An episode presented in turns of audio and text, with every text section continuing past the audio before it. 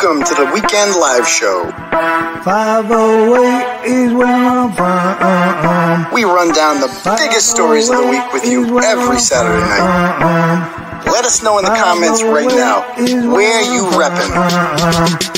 Patchy Junction, Taunton, Worcester, Long Island, Manchard, South Florida, Webster, Malden, Framingham, Tucson, Wichita, Billerica, Salem, Gloucester, Moosup, Connecticut, Charleston, South Carolina, Roslindale, Moosup, Connecticut, London, Hanson, Glendale, Arizona, Lynn, Mapleville, Quincy. Food stands, leave it closed, buddy, and Hey, then we're you a up the funny ass guy, man. Like, like, have you ever heard of Turtle Boy? Yeah. Are you a fan?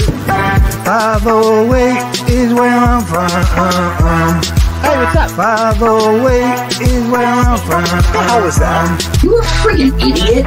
Stop telling people that I'm mentally deranged and stupid. Call me Aidan. He's not a doctor, but Get out of my store, please. You're a fucking loser. You are a loser. You're not a journalist. You're nobody. You're not turtle hair.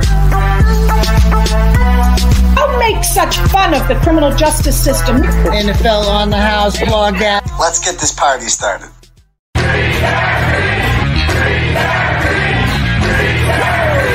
It's go, go, go, go, go, go, go time.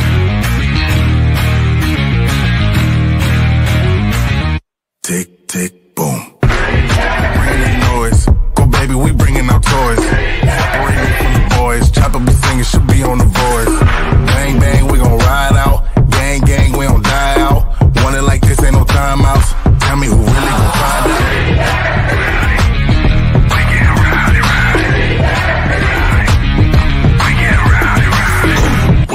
Disturbing the peace.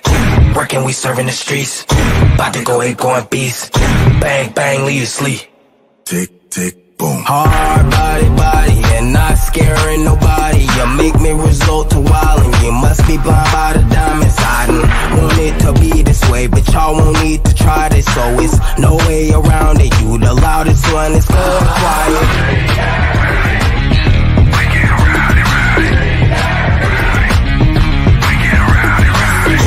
Be disturbing the peace. Working, we serving the streets. About to go eight, going beast. Bang, bang, leave you sleep.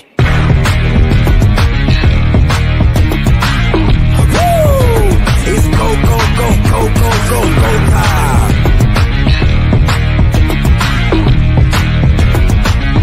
Tick, tick, boom. You can't stop me, so who gon' stop me?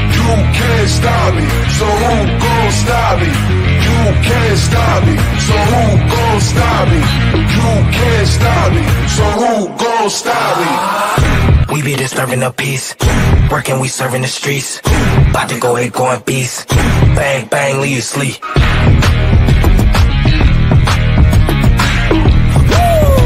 It's go, go, go, go, go, go, go time.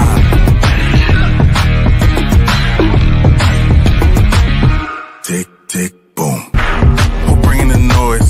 Go, baby, we bringing our toys. Separate men from the boys. Chopper be singing, should be on the voice. Bang, bang, we gon' ride out. Gang, gang, we don't die out. Want it like this, ain't no timeouts. Tell me who really gon' find out.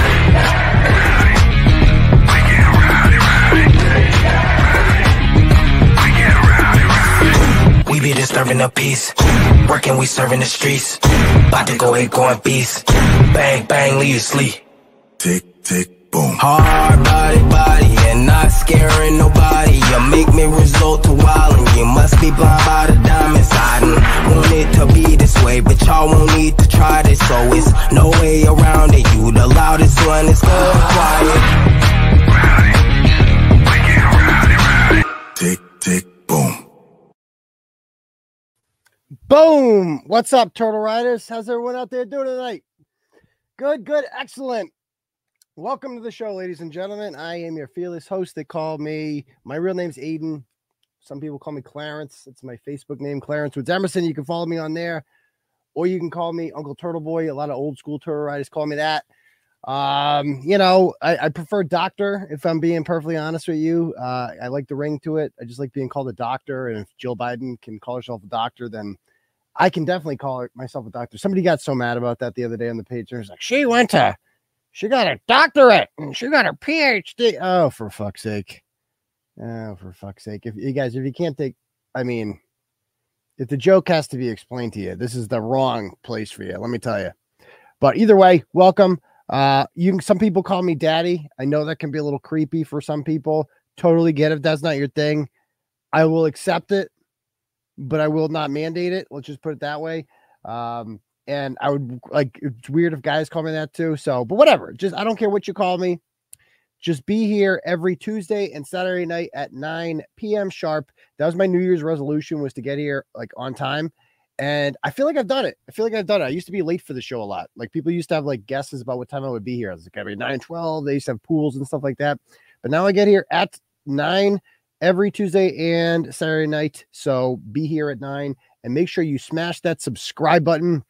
We're getting close to uh 50,000 subs. I think we're like 48 3 or 48 4 now. Uh if we can get that up to 50,000, you know, that's halfway to 100,000 when you think about it. So, and then with a 100,000, you get a plaque. Like I was at the at Timcast when I was hanging out at Tim Pool's house in January. Uh, I started my year off there, the year of the turtle, and as he had a big plaque for that. You get one of those for a hundred thousand, and then I think five hundred thousand, and then a million. So a turtle can dream. A turtle can dream. I never, you know, last year at this point, I think we had like I don't even know twenty thousand subs, but we've grown a lot in this year significantly on these YouTube streets. Largely, obviously, the Karen Read story has a significant amount to do with that, but I also did a bunch of big stories before this too. Um, Monica Cannon Grant's in the news. You guys see Monica Cannon Grant? Her lawyer yesterday. I don't know if you guys saw this. Like Monica's benefited more from like Jen McCabe than anyone. I feel like she misses the attention almost. Uh, Monica had a court the other day in in Moakley Courthouse, the same one where Colin Albert testified in front of the federal grand jury. And her lawyer, her third lawyer, Christopher Malcolm, just didn't show up. He didn't show up. Can you believe that? He just didn't come. Imagine your lawyer just didn't come to court. It's her third attorney. The first one, I think his name is Goldstein or Goldman. I don't know. I don't know if there was a falling out there. He was a private counsel. Uh, he left. The second one was the court appointed attorney because she got broke. And that guy was just like, dude, there's like so much discovery in this, and this woman is insane. And he he basically tapped out. And so then they got a third guy, Christopher Malcolm, and he just didn't show up. And the hearing went on without him. I don't know what that means if you could just not show up and your lawyer just doesn't show up. But apparently that happened the other day. And the, the media tried calling him, the court tried calling him, emailing him. He just didn't show up. That's wild. People forget about Monica. And Monica's being prosecuted by Adam Deitch, I think is his name. Uh, that I'm told is the same guy who conducted the grand jury uh, inquiries into all these people. So it's like I think Monica's up next, and then it's like them. So we'll see. We'll see. It's coming. I'm telling you right now, it's coming. Don't forget that. All this bullshit that you're seeing from these people on Twitter, the you know, who are these Alex Arias, the guys that kick, you know, the the Jackie Dougals of the world. Are it's basically the Dougals on Twitter, and you know Jill Daniels, probably a couple others, and Krusty, and they're on there, and they make it seem like there's this like widespread, and then obviously useful idiots like uh, Kevin, who is just freaking not only insane but comically insane. I responded to like I I got to be honest. I he's the funniest fall. Ever since he made the Sims video, I just can't get enough of this guy. I know I said we shouldn't pay attention to him, but he's too funny. It's just it's it's good comedy. You got to you got to um appreciate good comedy. So this is what he said earlier. Let me read this to you. This this tweet he had. Oh my goodness. Okay. So he said earlier, um, about Olivia Lambo. Okay. He hates Olivia Lambo. Remember, he was saying Olivia Lambo was Karen Read for long. He was calling her Karen. He's, he's wicked smart because he's got sources. And so he's pretty convinced this is the, you know, when Krusty Panties is your source or Chris, Chris Albert, Gemma McCabe, those are his sources of information. And so he goes, he has since conceded, I guess, that it's not her because uh now he's saying that uh, how did John end up in Olivia Lambo said this quote, How did John end up in the front lawn? 12 feet away from the roadway where you allege these taillight pieces were found. How do you know where the 35 pieces of taillight were found, given the five searches recovering over 90% of the pieces were undocumented? Okay, so that Olivia Lambo, who is excellent, posted this on social media. Now, this, again, all this says he was found on the front lawn, 12 feet from the roadway. Taillight, 35 pieces of taillight were found. And 90% of the taillight piece of those 35 pieces were found on undocumented searches by Michael Proctor because they only found four of the 35 pieces on January 29th at 545 when the CERT team went in there and found the four pieces that the Canton police missed. And then in the coming weeks, Michael Proctor went back every time, like the taillight whisperer that he is, and he found more taillight every time, every single time. And so this is a perfectly legitimate question that anyone who read the court filings would ask. And it's certainly not indicative that you have any inside information or anything like that. It's literally just regurgitating the court documents. And then, but Kevin's figured it out. Okay. This is what Kevin says.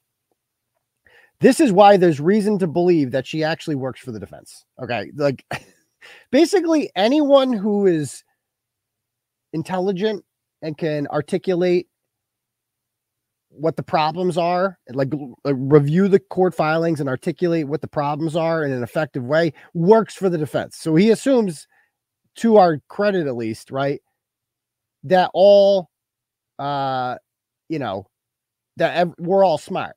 Like we're all sm- we're, we're smarter than them, I guess. I don't know. He goes, This is why there's reason to believe that she actually works for the defense. Is it like we all like I've been told I work for the defense. Um I published the story April 18th. The Colin Albert got a subpoena on April 10th, long before me. The filing was made in court on April 12th. I didn't pay attention to it for a few days. I had other things going on. I was working on, I think there was Mike Fucci, it was like suing me that week or something. I don't remember. I had a lot going on. But he goes, he goes on to say, um, because that kind of deceptive repackaging is worthy of Alan Jackson and his non human hair. Deceptive repackaging. What was deceptive about that? Did you catch it? She might slip that by a little, tur- she might slip that by a little turtle. All right. But not regular people. Yeah. Regular people, like, you know, you guys are stupid, but regular people like Kevin, they're smart. He's much smarter than you. He goes, 95% of the taillight mass recovered was in that one big piece found at 545 by the CERT team. 95% of the taillight mass was found in one piece. Says who? Like, does this guy just make shit up? So 95% of the taillight was found in one piece. He has no evidence of that. He's just saying it. I, I've, I've not read that anywhere. And Olivia is saying that 90% of the pieces, again, there was 35 pieces and they found four. That is roughly 10%. Little like maybe 11%. So 90% of the taillight pieces were found after the fact. Okay? That's just a fact. But Kevin's like, no, no, no, no, no, no, no. That's a repackaging. That's some deceptive statement she's making. Because he says that 95% of the taillight mass recovered was in that one big piece. He has no evidence of that. He just says it. But if you count that big piece as just one piece, worth no more than the other tiny pieces, then you can make the statement that 90% of the pieces were recovered later. Yeah, they were. It's just a fact. So basically, he's saying she's telling the truth, but the pieces they found the first time were bigger based on, I don't know what that means, but that's somehow deceptive, somehow. Yet Olivia, you know, see how deceptive they are? Yeah, we almost fooled you, Kevin. Yet Olivia has become the single main voice of the conspiracy theory. Yeah, she's the only one out there saying this shit, Kevin. The only one. Oh, please, Karen Read's innocent. The only one worth listening to, actually. Hey.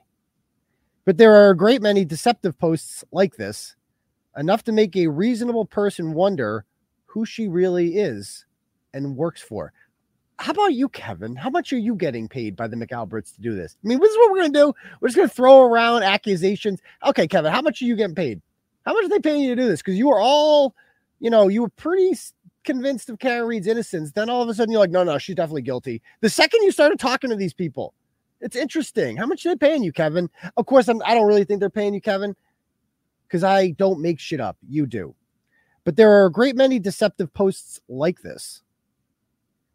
Enough to make a reasonable per, uh, or in her defense, maybe she's just easily duped, like the other baby turtles. Yes, he's the smart one, and we are all stupid. Okay.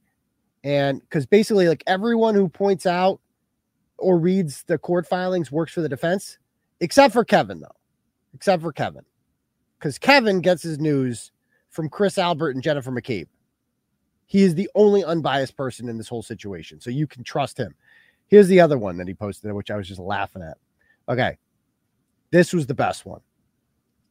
So I posted a story today about Elizabeth Proctor hiring an attorney, which is, you know, she, I mean, I've never seen a murder case in which all of the witnesses got criminal defense attorneys. That's wild. Now, you can make the argument that, well, they're filing Rule 17 motions to get all their phones. Well, I've, I've seen murder cases too where people hand over their phones if they have nothing to hide, if they're completely innocent. It's a great way to exonerate yourself. Not these people, though. They all hire lawyers because they don't want you looking through their phones. Again, they took my phone and we haven't even tried to suppress that because I got nothing to hide in my phone except for my sources. I don't want people knowing my sources. And there's some other stuff in there that you don't need to see because trust me, you know, trust me. I mean, some of you might like to see it, but I can't guarantee that. Let's just put it that way. Anyway, um, so he writes here. So this whole judge thing. Uh, so anyway, the he hires this guy, or she hires this attorney, right? And this attorney, like if we're going down the list of people who have attorneys, okay, Brian Albert hired Greg Henning, right? To due to Rule 17 motion. Colin Albert hired Joe Krowski, or his dad did, whatever, from Brockton. Um, who else? And remember, Colin wasn't even like interviewed by police at all at that point when he, but he, you know, went in front of the grand jury, so he needed an attorney. Um, Higgins' attorney is Bill Hig is uh, Bill Connolly, eh, who works with a lot of federal cases. That I'm quite positive that Higgins flipped. I think anyone looking at this objectively assumes that. And who's the other one that hired an attorney? Oh, Jen McCabe. Jennifer McCabe hired Kevin Reddington, like the guy who, you know, a lot of guilty people he represents. So even though he's my buddy now, even though we're we're, we're bros, he says. So she hires a different person though. And by the way, Michael Proctor and Bukhenik have both hired an attorney as well, but we don't know who that attorney is because it's impounded for some reason. Something about DNA. I think I'm guessing they're like, remember they found like DNA. Like Yannetti made a statement in court that like on John's taillight were like three samples of DNA. Like how did other people's DNA get on his thing? On, on Karen's taillight? Well, you know, who so what are they hiring attorneys for? And doesn't the it's they're not union attorneys either. It must not be a union attorney. So what's up with that? So anyway, she doesn't even hire the same attorney, I'm assuming, as them, or maybe it is. I don't know. But she's got this guy, gray-haired fella, by the name of William Kettlewell, I think. William Kettlewell. And I looked this guy up, and this guy's record uh is obvious. Like this guy's, you know, this guy's expensive. You know, this guy's got probably like way over a thousand dollars an hour. I'm guessing, not cheap. Probably the retainer to this is probably like ten grand. I'm guessing, minimum. And so this guy is just been hired to do this Rule 17 thing. And then you look at his thing, you're like, why didn't she just? I mean, what does she need this kind of attorney for? Because it's just it's a copy and paste situation here. You have you got Auntie Bev, you got the home court cooking. You've seen already that she denies Rule 17 motions all the time, calls them fishing expeditions and cites Lampron. We've we've been down this road before. It's almost like we know what she's gonna do. Yet they're so she could have he could she could have hired anyone. She could have hired any attorney and just copy and paste whatever Greg Henning said for Brian Albert. But she didn't. She hired this guy. And this guy, as it turns out, has a long history of working uh, federal cases. He was a former state prosecutor and a federal prosecutor for the United States Attorney's Office. So he knows the ins and outs of federal courts.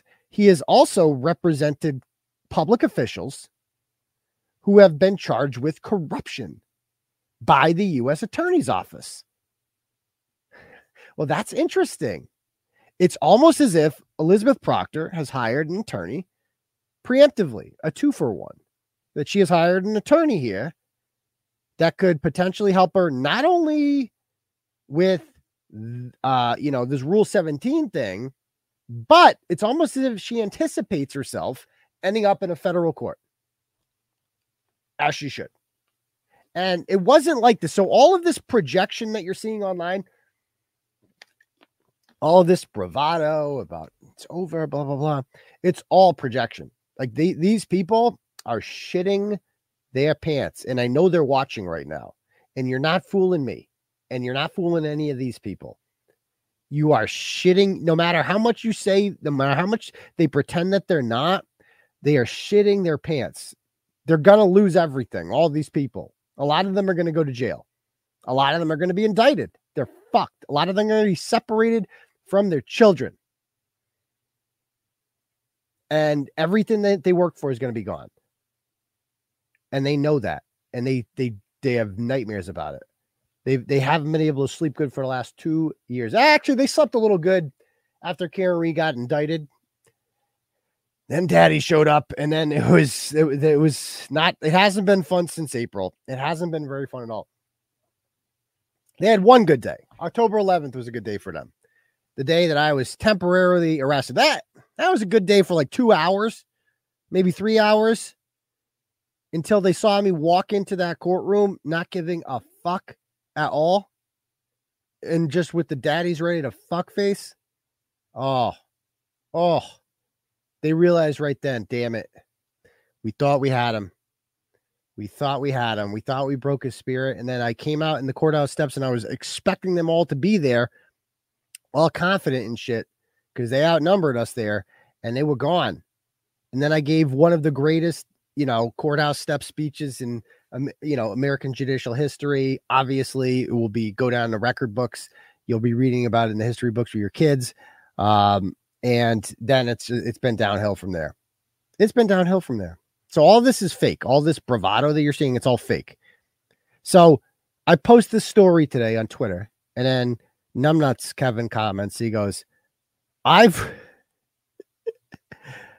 I've read Elizabeth Proctor's first message from Jen McCabe. Okay, time out. You've read Elizabeth Proctor's first message from Jen McCabe. So you he's admitting now that he works directly with them. That he works directly with them. Like he gets his information from them. They're showing him things. How did you how did and he says it's the first message from Jen. How do you know? How does he know it's the first message? How do you know, Kevin? That's that's a real question. How do you know it's the first one? How do you know that? Because they told you it was the first one. And he goes, "It this message." He goes came after Morrissey's weird press conference. So two things here. Uh, first of all, Kevin, it's it's it's this guy. I mean, talk about knowing not. he, this guy, like I said to him, I go, Kevin, you have a lot to learn about women, uh, including how to please one. I'm guessing, because like, d- believe it or not, Kevin, women can lie, especially women with a lot to lose, like Jennifer McCabe and Elizabeth Proctor. So they just told this guy, like, this guy's dumb. He's like like any other guy that we've made think over the years is actually going to get laid, and we just get him to buy us drinks. That's Kevin. And then like, oh, we're not gonna. That guy's creepy. I'm not going to his fucking house. Uh, obviously not. Thanks for the drinks. Called and they give you the fake phone number. Yeah, that, that's that's what happened here. He's a useful idiot. And so he he actually responded with that, which I thought was hilarious. So anyway, and also he goes that it, it came after Morrissey's weird press conference. Like, excuse me, but they said at my hearing that the first time they ever spoke, Jennifer McCabe and Elizabeth Proctor was on September 25th when her car was parked outside of the house and they arrested me for conspiracy to commit witness intimidation for writing about that and proving that that they lied that the district attorney's office lied. So which is it kevin? Was it 925 or 825 the day of morrissey's weird press conference? When was the first time they talked? Oh yeah. So anyway and then he also is now accusing i shouldn't even waste time but it's just too funny. It's too funny. Uh he's been very busy today going at jen altman and I guess he's accusing Jen of being like what the pit bull or the mastermind or something behind this whole thing. There's a new mastermind every week. It's all. And have you noticed that Kevin just attacks a lot of women? Like he really likes going after women, and he's kind of sexist and racist. Definitely a little bit racist, Kevin. Because Kevin's thing is he always says that like, oh, Jen McCabe couldn't have done this. She's a soccer mom. In other words, white women from the suburbs with two car garages they don't kill. They're incapable of murder. Now, maybe if she was, you know, some ghetto hump in Roxbury with a litter full of unregistered crotch fruits, that he would assume that, you know, she is capable of murder because she doesn't have a house in the suburbs and she's not a lacrosse mom. Little bit racist, Kevin. A little bit racist, a little bit sexist too. So chill with those two things. Friend zone Kevin, yeah. Uh, so this is what he says to Jen today. Jen Altman. I have a ton more info today, things I can't reveal, but I can say with absolute certainty that Karen struck John and knowingly left him, and her attorneys know it. Ask her. Not that she'll say. She is, in fact, guilty 100% of second degree murder. Though the smoking gun is inadmissible, and I will leave it at that. Okay, sure thing. The smoking gun that can prove that she committed murder is not admissible in trial. Whatever that means, and he, he can't tell you what it is, but it's real. You just have to trust him because he's very trustworthy. He's a legitimate person. He makes Sims movies. And then she goes, If it's inadmissible, it doesn't exist. And he goes, Jen, I am not lording over you. What? I am not being a jerk. I know this case means a lot to you, and you've invested a ton of time into it. I don't lie. It's very honorable. You don't have to like me to recognize that. And I am not celebrating any of this. It's a terrible tragedy. But everything I said above is 100% true. Just keep it in mind as you proceed because it will come out in the end. Like he's like doing this whole thing where he's like, you know, oh, I'm going to save you. You know, I'm going to save you from embarrassment, gentlemen. Then he goes, she goes, I don't believe you. It's that simple. He goes, I can accept that, Jen. I understand how hard this will be. Just keep it in the back of your mind. I don't know you and have no reason to lie. I'm actually a nice guy. Stop right there. Any guy who ever feels the need to announce that he's a nice guy is not, in fact, a nice guy. He's the guy is waiting for you to get blackout drunk. That's the guy. That's what he means. Okay. And doing something nice here. So he's trying to help her out. The way you've treated me, you don't deserve it. Ooh. But then I remember that this is something you really believe. So I am forgiving. He's going to forgive you. He's a narcissist. But it is true. There's a chance it will come out next week. Oh, no. Though maybe not. it's like, though maybe not. But Karen knows. Okay, sure she does.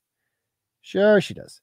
Then he goes on to say, You should believe me because I've been right on much of this. Things I report have been true. I don't know what, but he says they are. But I'm busy. Good luck with your insults and rolling rallies. uh, then she goes, he goes, You literally have no clue. I'm done being nice to you. This is all going to blow up. And because you are what you are, you deserve it. You only talk to Karen readers. Karen readers. So you have no idea what people outside the circle of weirdos talk about we see you on Twitter, Kevin. It's not that hard. You found your little niche and it made you feel important, filled some little hole in your shallow life. But you'll learn in the end. More people take me seriously than you realize. Does he actually believe that? because he's surround like I feel like this guy is just found when he was like playing second fiddle to Turtle Boy. He's like the other guy that said that Kara Reed was innocent.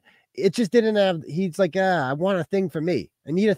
He needs a thing for Kevin, and so he was gonna be K- like Krusty Panties was already the Turtle Boy bad, Karen Read bad, Jen McCabe good. She already taken that angle, so he was gonna take the new angle, the deep thinker angle, the unbiased. What will he say next? Deep thinker angle.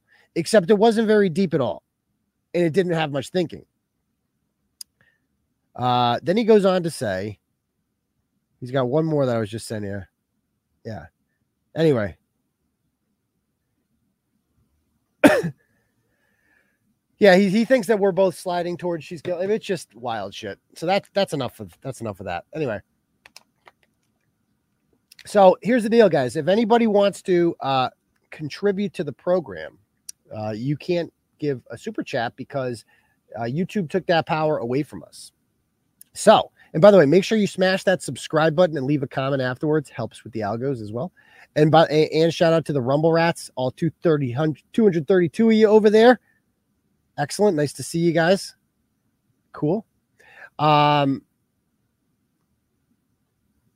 yeah. So if you'd like to donate, though, you can click at the link at some at the top for something called Turtle Chat. You can donate whatever amount of money you want, and when you do that, I will get an email notification in my inbox that I will read out loud to the class with the message. Okay. And let me pull it up here. Let me pull Turtle Chat. Do you have any right now? Okay. So, like, this is from a few days ago. Nancy sent $30 and said, doing a great job. Justice for John and Karen. If anyone else wants to donate, the link to Turtle Chat is right at the top. I don't, uh, has anyone sent, if you've sent one, I haven't got it yet. That's usually odd. Usually there's a couple by now, but, uh, so I'm not sure if they're just not coming through. I gotta check. Let me check on this end. Hold on. I, you can also uh, cash at me at dollar sign Uncle Turtle Boy as well. And let me see. Do we have any cash apps? Definitely got notified for a couple cash apps here. Uh, Babs sent $25 on the cash app. And yeah, my cash app is dollar sign Uncle Turtle Boy, by the way. Yeah, we got a couple turtle chats here. Today's the 16th, right? You guys didn't get the emails. So we got a couple here I'm going to read off. Today's the 16th, right? Okay. So Tom Pettigrew sent $10 with the comment, What's up, you cunt? Merry Christmas. And am you, how you doing, cunts? nice to see you. Oh, they're coming up in my spam for some reason. Okay. Uh, report not spam. Okay. Uh, Rose sent five dollars and says, "Shout out to Will for completing his first semester of college and spreading the word of justice for Karen. Fuck the haters. Yes, goddamn, goddamn. Good job, Will. Good job." Tom sent a hundred bucks. Thank you, Tom. Merry Christmas. Says, "Keep fighting for justice. I can't wait to see all these scumbags in cuffs, aka roast beef Ronnie." Oh, roast beef Ronnie from the uh, he won the costume contest. Thank you very much, Tom. I appreciate that, sir. Great costume. Kevin sends $5 and says, Please stop being mean to me. I ask hard questions and use logical logic on my YouTube channel. My arguments are far more convincing than Olivia's. I'm not jealous. She just hurts my feelings. I'm sorry to hear that, Kevin. Sorry to hear that. Uh, Leanne sends $10 and says, I think the real story behind the story is is Elise okay? Hashtag twisted tragedies forever. Yeah, I don't know whatever happened to her. She kind of disappeared after I called her out for being a scammer. Funny how that happens. DE sends a hundred bucks and says, Merry Christmas, Unk. Great work this year. Looking forward to the day we can celebrate the real bad guys in the saga getting theirs. Fuck them. Thank you very much, DE. There's the D and E. I won't hold that against you. Uh, thank you very much. Okay. Again, if anyone wants to donate to Turtle Chat, uh, the link is at the top. Uh, you, you can uh, donate whatever amount of money you want, and I'll get it. You can write a message, and it'll come up in the inbox or read it. Okay, Babs sent twenty five ducks on the Cash App. It just said Merry Christmas. Thank you very much, Babs. Merry Christmas to you too. Jay Norris sends five bucks and says, "Did the feds try to question Elizabeth Proctor?" We don't. Probably not, because she's not. I'm guessing they're a target. Uh, oh, your dirty little secret sends uh send sh- oh he sent one dollar. He goes, Merry Christmas to everyone. Thank you very much. I appreciate that. Uh Katriana sends nine dollars and says, Go time tomorrow and thank you for playing the full intro. Yes, tomorrow reminder is the is the uh the march for justice, I guess, or the the walk for justice in Canton. They're meeting at 92 Pleasant Street in Canton, Mass at 1 p.m. Right as the Patriots get cream pied by the Chiefs. So be there. Uh, I don't know if any counter protesters are going to show up, but should be good. Um, and okay, cool. I think that's it. Okay. Oh no, and Natalie, and there's another a good Natalie. The last one. Oh wait, what the hell was her message? She sent me a message the other day, and I didn't get to read it. Uh, there, this was it the other day. She sent one and said, "Can we start a fund for some sort of crash test lifelike body so we can hit it in reverse and put this theory to rest?" I wanted to do it with my car, but I'm like, I don't really want to sacrifice my car for this. Don't really feel like doing that. So, okay, cool. No, uh, Bill Cannon has blocked me. Uh, he has blocked me on YouTube and blocked me on Twitter. So that was his response to my, I thought, you know, respectful response to his his uh ridiculous interview with Jennifer Coffindaffer. So that guy's a friggin' joke. So I guess he's gonna lose some viewers now. And you know, if I, I do read my comments, and if my entire comment chat was just filled with people be like, you got it wrong, you got it wrong, you got it wrong, I'd listen to you personally because I'm like, wait a minute, everyone can't be wrong. Everyone can't be wrong. Like somebody, like you know, but okay. So there's that. If anyone else else wants to donate, link is uh, at the top for Turtle Chat, uh, and or you can cash at me a dollar sign Uncle Turtle Boy. And by the way, uh, yeah, it's like that's up. That's that's on them. The like he's an embarrassment. Totally right. That's on them. Like it is th- like just we're keeping receipts and there's no amnesty. Just know that. Like when this is all said and done, you're done. They're done. You're forever going to be known as the people that defended a bunch of cop killers and like obvious cop killers. Like it was all right there.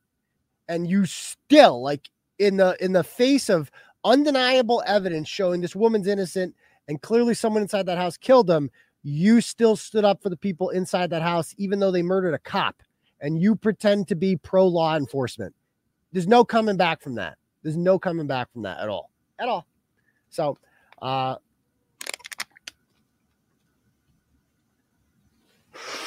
I'm with you, Moro. Why can't he just ignore you or politely decline? Yeah, because he's a douchebag and he is what he is. Okay. All right. So here's the deal. Uh, I have a special kind of show tonight, even though it's like 9:38, getting started a little late here. But uh oh, so I want I found there's a case that I've been watching as a Dateline guy over the years, uh, out of uh, St. Louis, Missouri, that's just strikingly similar to the Karen Read case. Like I, I followed this before the Karen Read case because the villain is like the worst villain of all time until we found Gemma McCabe. But the more I look over this case, the more similar it is. Uh, uh, the more similar it is to the uh, Karen Read case. So let me just introduce this to you, right? Let me just show you a couple who some the players here. So this is um Betsy and Russ Faria. All right. They were a married couple from right outside of St. Louis, like I think like 20 miles away they lived. I don't think it was in St. Louis County, if that even is a county, but uh whatever. They had a home. Uh she had two daughters. Uh they were not his. Uh, you know, I think he, he was her second husband, and she was murdered, and he ended up being charged with the murder, as we're gonna see. Now, the other player in this, okay, uh, the major player is this woman. And her name is Pam Hupp. Okay. Pam Hupp and she was Betsy Faria's alleged like best friend, according to her, and ultimately became the star witness for the prosecution of Russ Faria, who was charged with Betsy's murder. Okay. Now, another person involved in this is this guy. Where'd it go? Um, this gentleman, special needs guy named Louis Gumpenberger. Okay. Who a couple, I think three years after Betsy was killed, was also killed. And Russ Faria was also initially blamed for his murder by Pam Hupp. So let's just go over the facts of this case because it is it is freakishly similar. Okay. So let's start from the top here. All right. So in 2013, uh, Betsy Faria was found dead in her home at around 9:40 p.m. by her husband Russ. So he had come home and found her dead. She had been stabbed 55 times and she had a knife sticking out of her neck. She was lying on the floor next to her couch in her living room, right on her side, and the knife was sticking out of her neck. She had 55 cuts, including some cuts on the wrist that like went down to the bone. Like it was a vicious vicious murder, as bad as you get.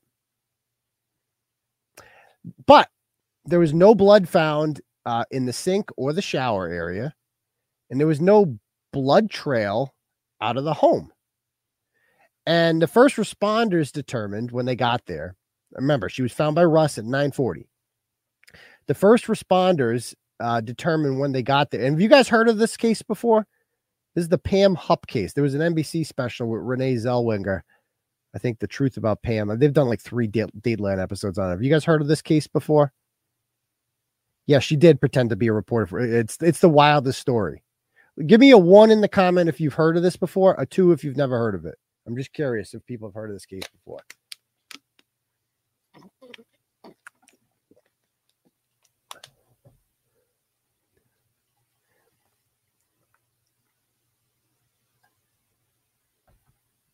Yeah, I mean, it looks like a a 50 50 mix. No, when you watch for this stuff, okay. Uh, actually, it looks like more no's, to be perfectly honest with you. So that's cool. So we're gonna learn about this case. So, uh, so they get the first responders get there and they determined that she had been dead. Her time of death, they determined, was 720, that she had been dead for more than an hour. He found her at 940. So Russ gets home first and finds the body. And the first thing he does is call, of course, 911. So let's listen to the tape of the 911 call. And remember about Jen McCabe's 911 call. Where's the 911? Where'd it go? I have it here somewhere. Sorry, I got a bunch of windows open here. That's not it. There it is.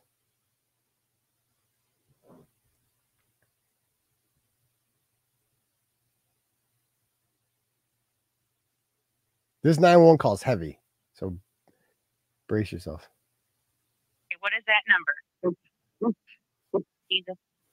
A woman last seen by Pam, now dead. If I really wanted money, there was an easier way than trying to combat somebody that's physically stronger than me. Then, a hero becomes the villain. A desperate attempt to stop a divorce, and a killer caves and confesses during a 911 call. Right. Let's start with the call that has just become a series. County 911, what is the location of your emergency? Okay, ma'am. Hello? Hello? Yes, I need you to take a couple deep breaths so I can see what's going on. What is the address where you need this to come? Wait, wait. Okay, what, and what is the telephone number you're calling from in case we get disconnected? Uh, I, I don't know this number. I know my cell phone number. Okay, what is that number? Okay, who am I speaking with? My name is Russell Faria. Russell, what's going on there? I just got home from a friend's house, and, and my wife, my wife killed herself. He's, So he he thought she had on the committed suicide. Okay, Russell, I need you to calm down, honey, okay? I need you to calm down, take a couple deep breaths. We're going to get somebody on the way there, okay? He what did she do? Do you know?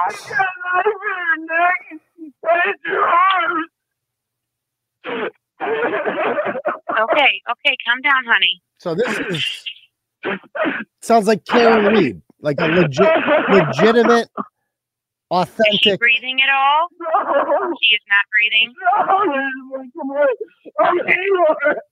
Okay. Russell, is there anybody that we can call for you? Sounds fishy. I don't know. It's fishy, but Okay, Russell, take a couple deep breaths, on, okay? Okay, what is your mom's name? my mom's name. I'm I'm sorry, I can't understand you, hon. Lucy. What Lucy? do you want your mom's name? And what's her last name? Maria. How old is your wife? She's, she's, she's 42. 32? 42. 42? Okay, and you're for sure she's not breathing right now? Okay. Russell, how long were you gone today? I I, left around five. I just got back. But she was at her mom's and her friend was Oh, I see. Okay. No, don't what time she got home. And you said that uh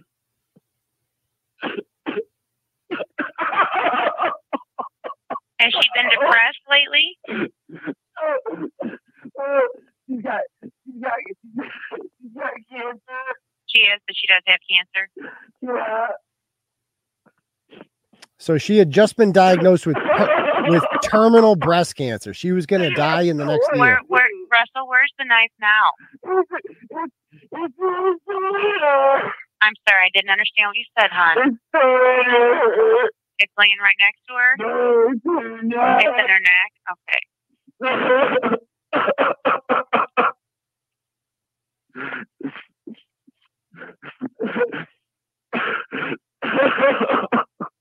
oh my god! Why would you do this to me? Why would you?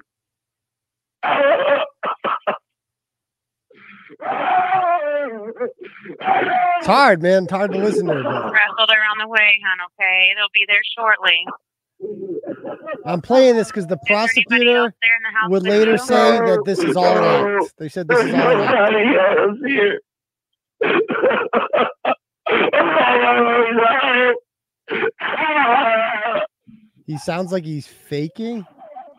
I don't know. Like, what is real? What is it? Is What does on any, real is sound like? on any medication?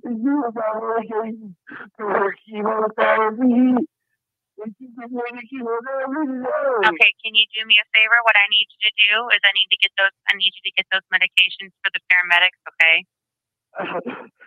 I think they're here on the table. Yeah, we have we have everybody coming to you, okay?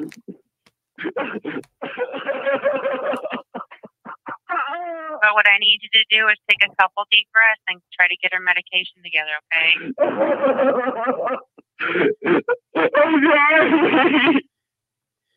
Russell. Where where are her medications?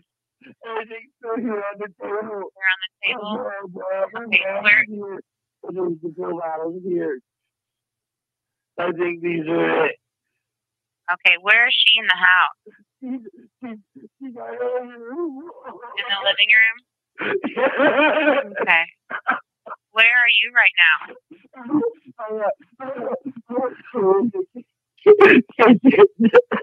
Okay. oh my God. Oh my God. What am I gonna do? Oh my God. Yeah. So you know, it's up to you to believe whether or not that's legitimate or not. But uh, to me, it sounds unless he's a professionally trained actor, and that's heavy shit, obviously. So he fi- he believes he's like he believes she's killed herself. Like that's his initial reaction when he gets there. Right now, upon further review, that gets him in trouble because the prosecutors are like they think that's ridiculous. Like, and it is ridiculous that somebody could kill themselves by stabbing themselves 55 times. Just like Karen Read they're like basically your your initial reaction to something. Like Karen Read's initial reaction was allegedly like, "Did I hit him? Could I have hit him?" Right? That's what she was allegedly saying at the scene because you're in trauma and you're freaking out and you're not thinking rationally. You're like, "What the fuck happened?" You certainly didn't think that he was murdered by a friend, right? Who would that's the last thing somebody would think. He was murdered by my friend just left here in the living room. Come on. So they found that ludicrous. They also found blood stained slippers in the closet, in his closet. Like blood, like literally like like blood. There was blood on the slippers. Let me see if I have a picture of them.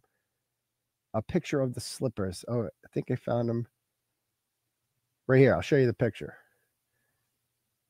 over here.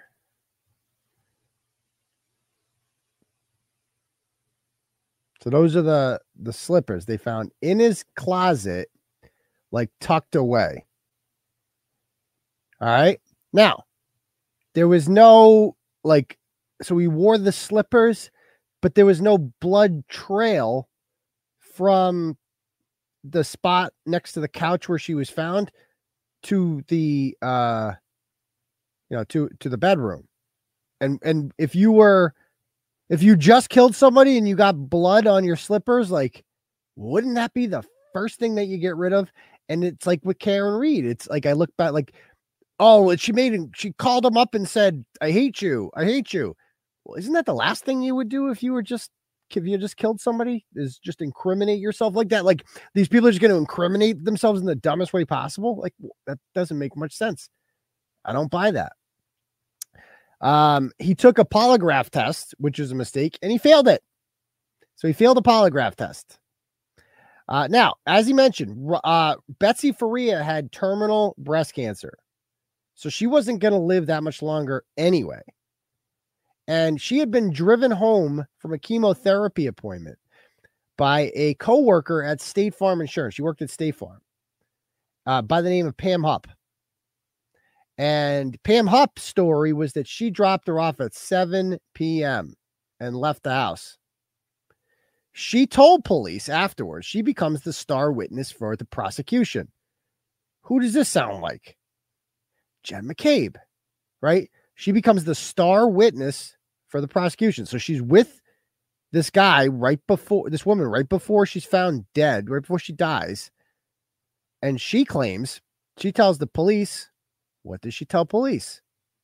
That Russ had a violent temper, that he was a heavy drinker, and that he threatened Betsy when she threatened to leave him. Does that sound familiar? It's Jen McCabe. It's all it's Jen McCabe all over again. That's exactly what Jen McCabe said.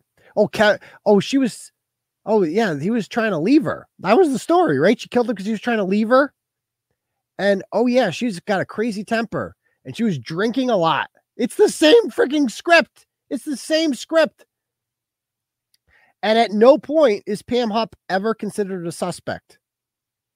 At no point is she ever considered a suspect. And she instead she is the star witness for the prosecution. The star witness.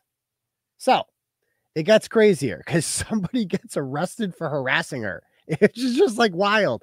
Um, it goes on. Okay, more facts here.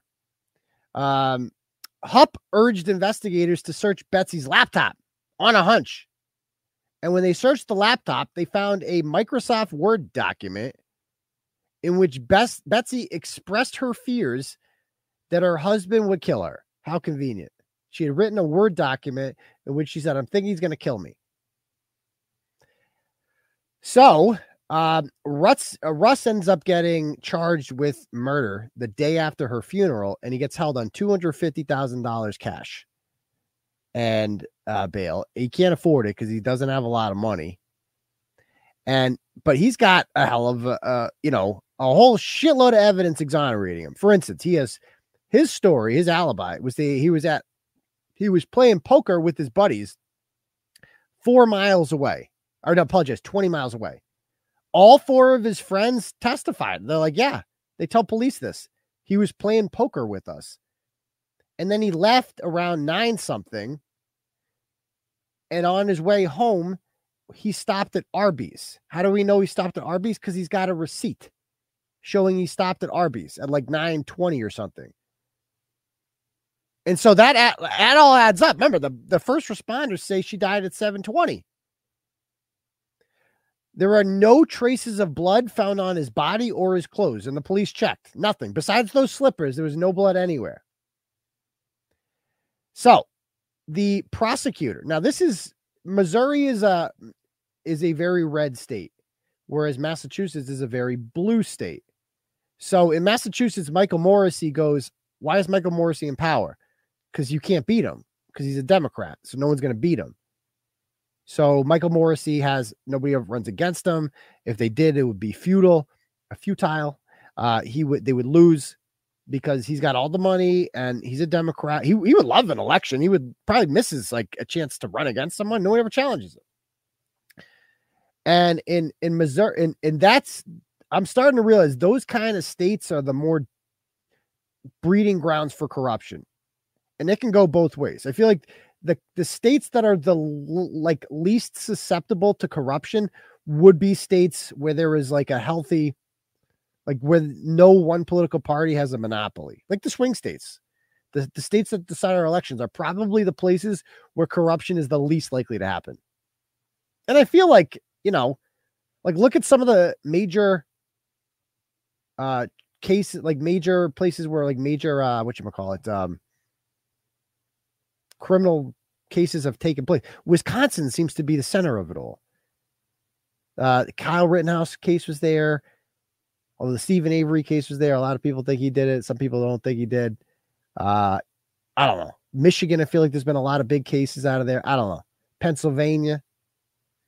But anyway, um, I just feel like Missouri is like a red Massachusetts. Is this a state that Republicans have no chance of losing. So the people who get elected there and they elect their judges in Missouri. So the judges are all elected Republicans, at least outside of St. Louis and Kansas City. And they got no chance of being challenged. It's a it's a system where people are when you don't have to worry about doing a good job because you're going to get reelected anyway. Uh, that's dangerous. That's dangerous.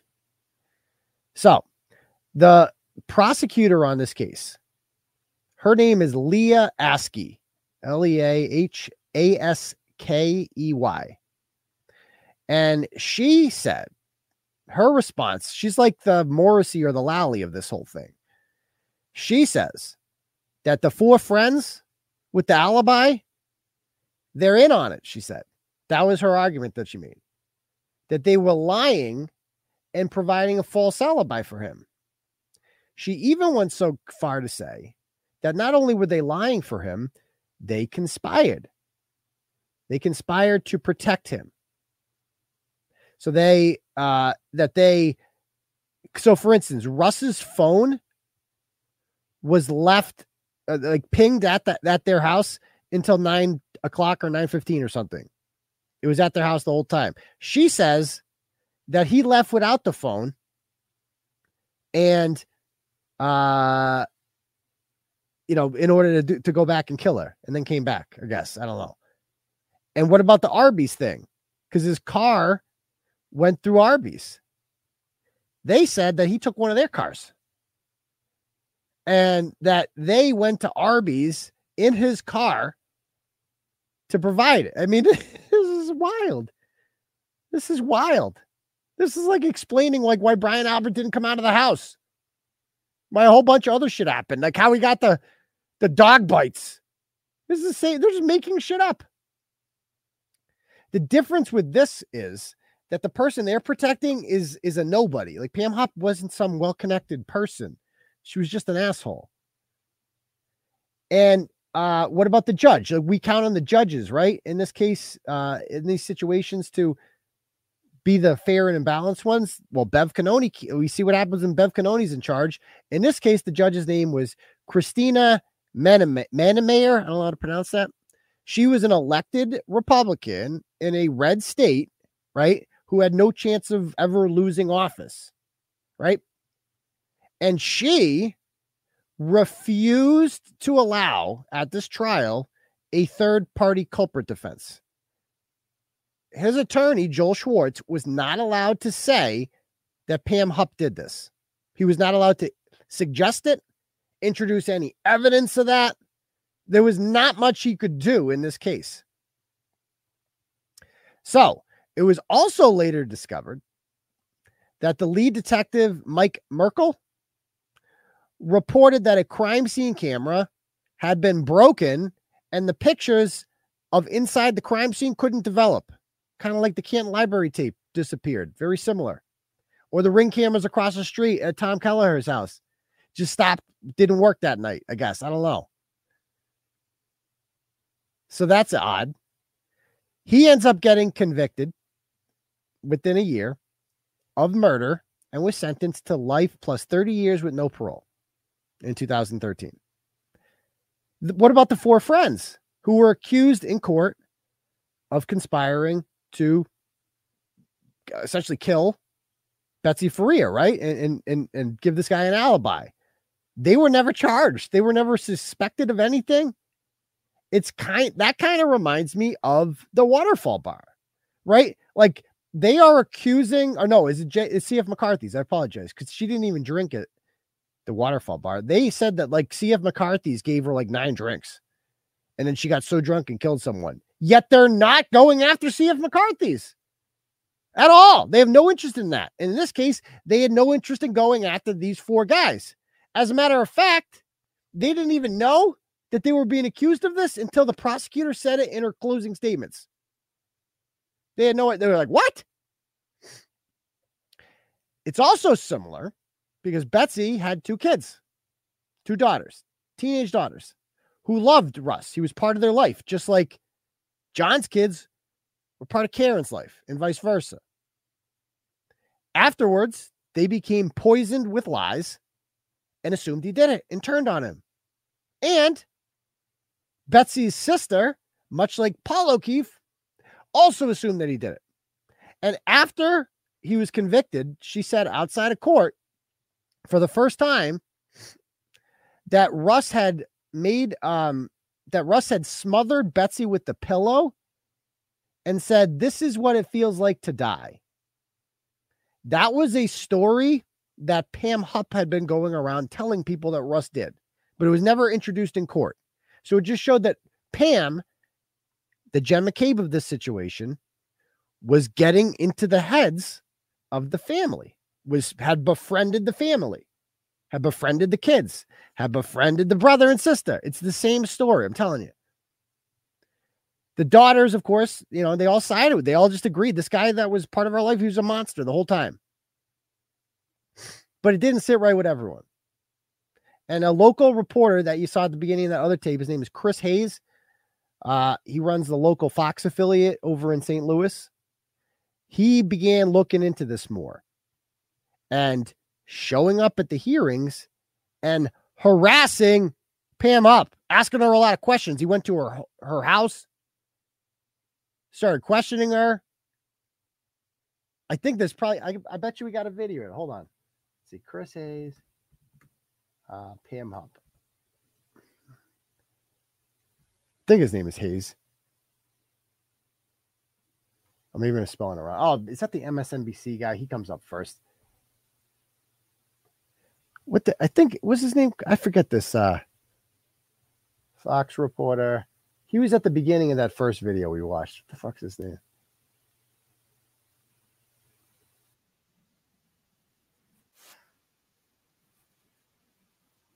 Hold on. Hold on.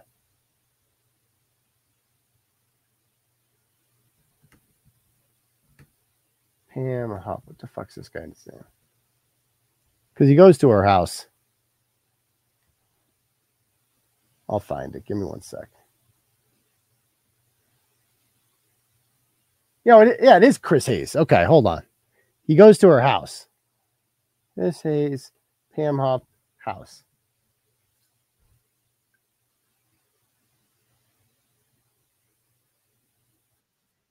No, that's not it.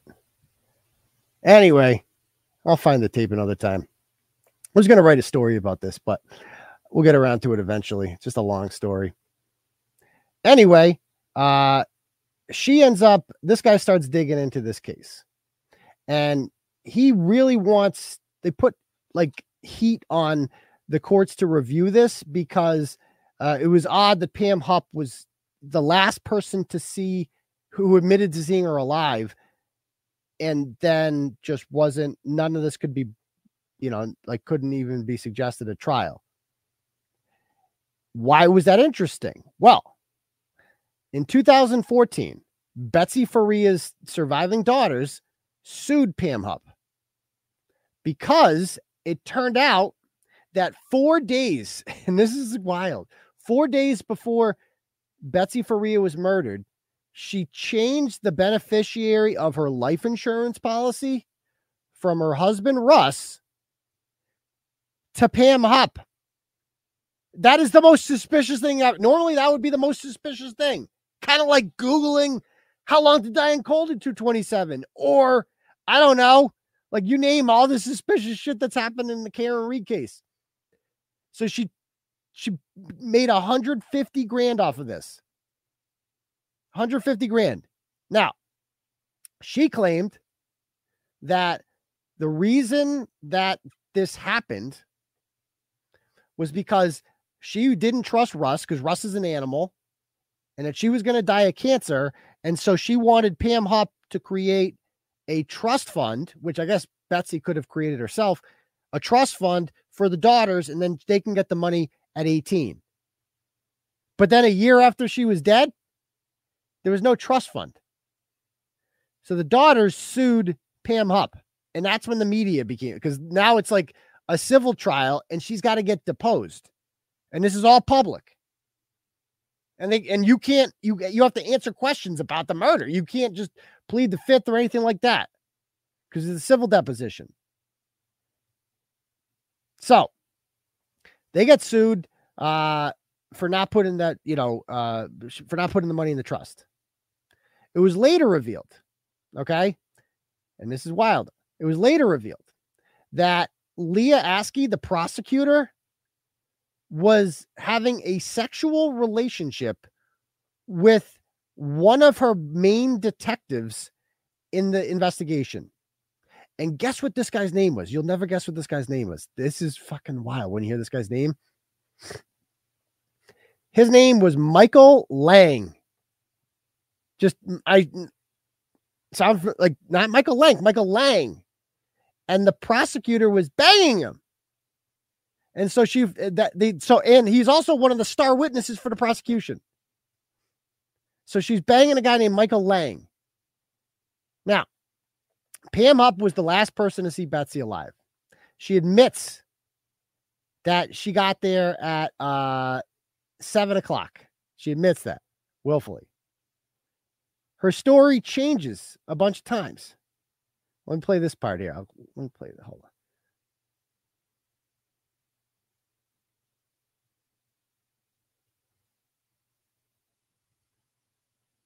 I'm gonna bring her home from mom's house.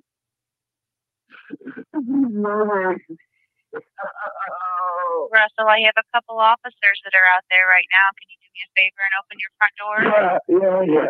Okay. It's unlocked. Russell, are the officers inside with you now?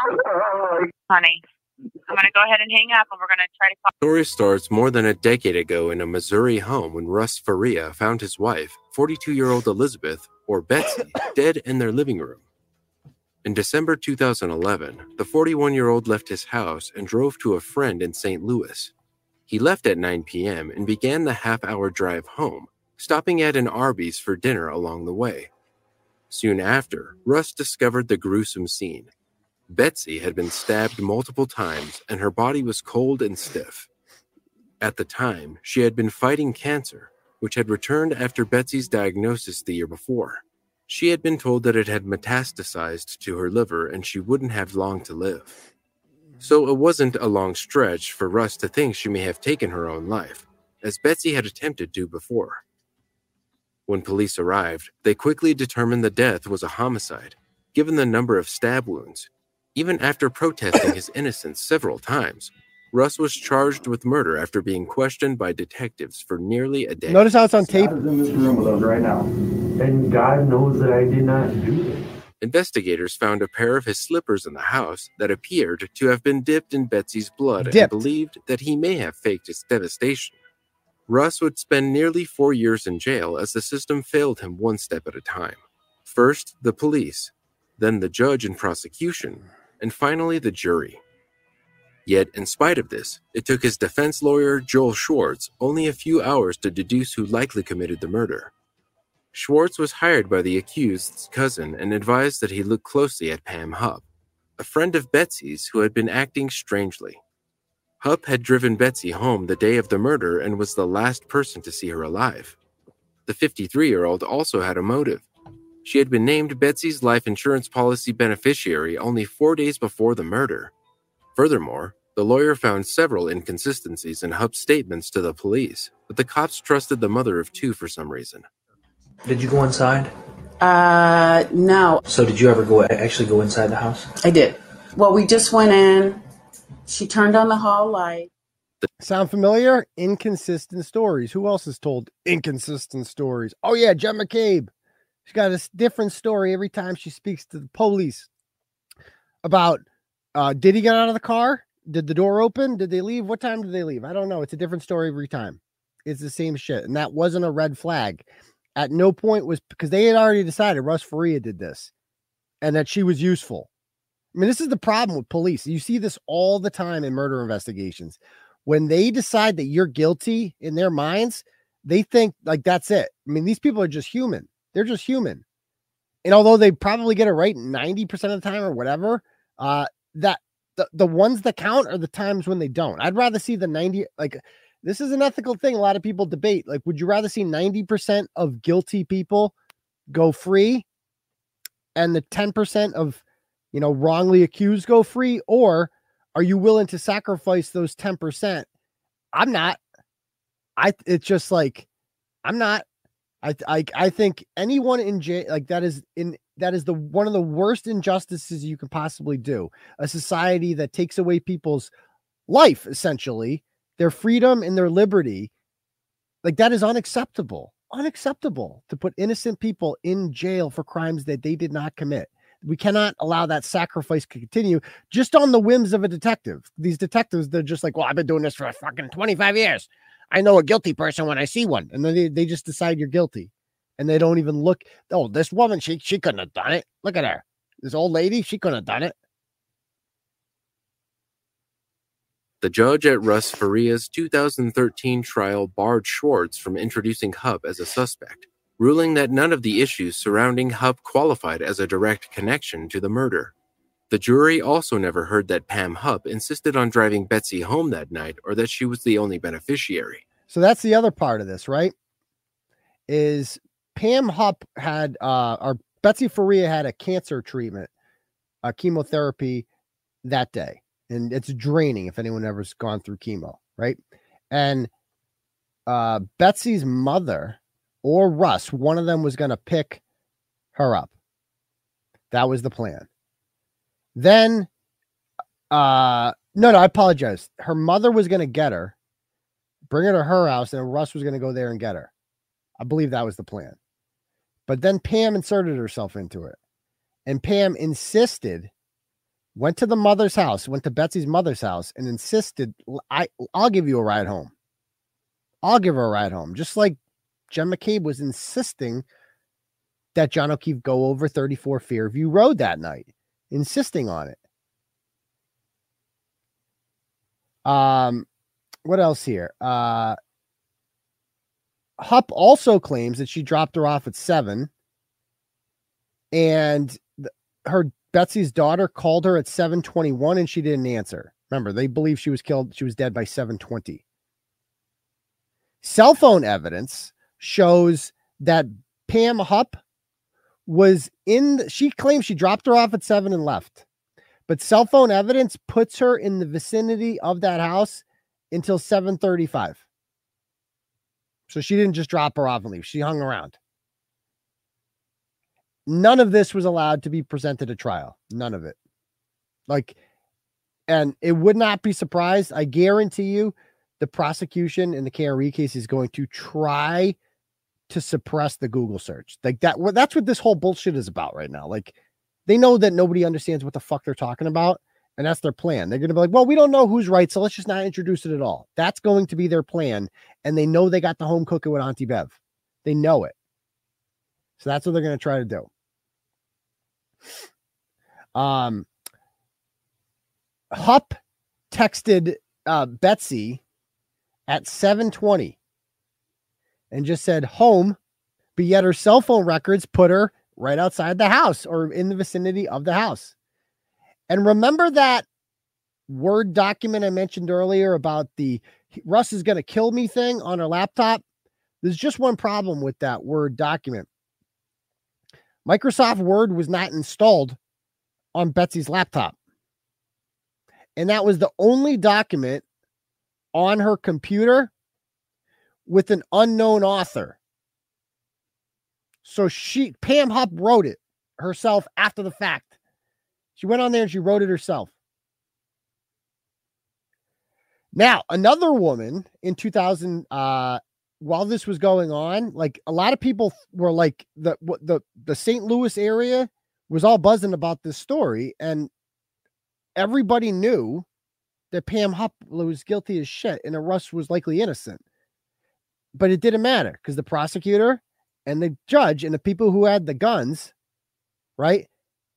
They were able to basically say, like, we're not going to introduce any of this stuff at trial.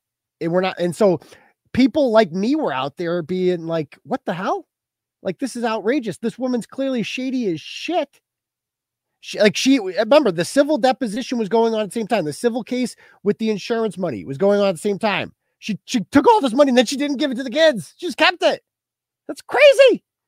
And so somebody called her a woman by the name of Robin Taylor called her. And guess what the prosecutors, guess what the DA's office did? They charged this woman with criminal harassment of Pam Hupp because you can't be mean to Pam Hupp. Pam Hupp has to be protected, much like Jen McCabe has to be protected at all costs. So we play some more of this tape. This is wild, the similarities in these stories. It seemed as if Russ's rock solid alibi was not enough.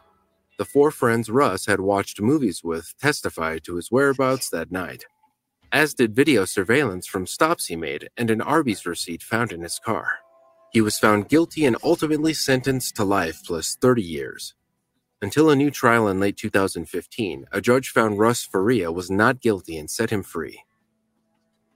At the end of Russ's second trial, Schwartz warned that if Hupp were not prosecuted, she would likely kill again. So that so he gets a new trial. He's got this great attorney. His name is Joel Schwartz. He appeals it, uh, and after I think f- three or four years in prison, Russ gets uh, his conviction overturned in November of 2015. Now, other things that led to the overturn of the conviction, right, were um, obviously um, a lot of media coverage of this helped.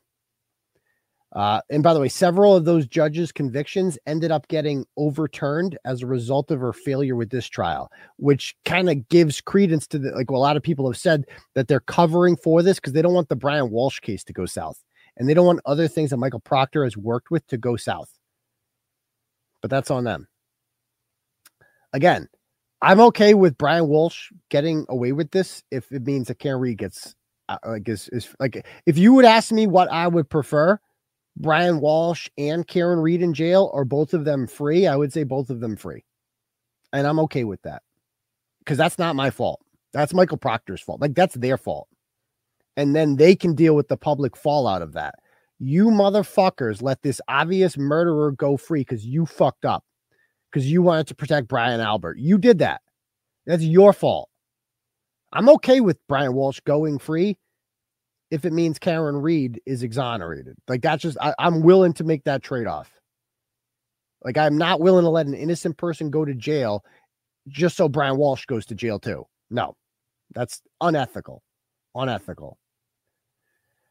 Um so a new trial was allowed and the third party culprit defense was allowed to be used for Russ Faria on his second trial. A CSI agent exam who examined the crime scene ends up testifying that the slippers they found in there uh, hadn't been bloodied by stepping in blood. They had been dipped in the blood, she determined. So literally came in and dipped them and put them out there, much like John's body was staged. It was just put out there. It's the same shit. They just staged the crime scene. It's not it's not brain surgery, and they got away with it. This is a woman who has no connections, Pam Hupp, and she could get away with this. Think of what you can do if you're as powerful as the McAlberts. And yes, we're going to get to that. She might have killed two other people, probably did, including her own mother. So, um, she started claiming, then all of a sudden, Pam makes claims. She got a new defense. She says that her and Betsy were lesbian lovers and that she saw Russ and another man parked near the house when she dropped Betsy off. Okay. Okay. In 2016, Leah Askey, the prosecutor, and the sheriff's office ended up getting sued by Russ Faria, and the United States Attorney's Office of Eastern Missouri announced that a federal investigation into corruption was being launched. Does this sound familiar? Does this sound familiar? Uh, Leah Askey asked uh, the county commissioner's office, the local people, before the uh, before the feds got involved, to investigate her, and they found no wrongdoing.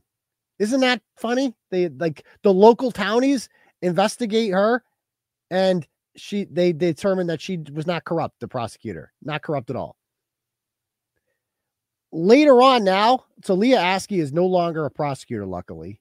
I've she blocked me on Instagram a couple years ago when I started commenting under pictures of her grandkids and uh asking how, she, how if they how she could face them.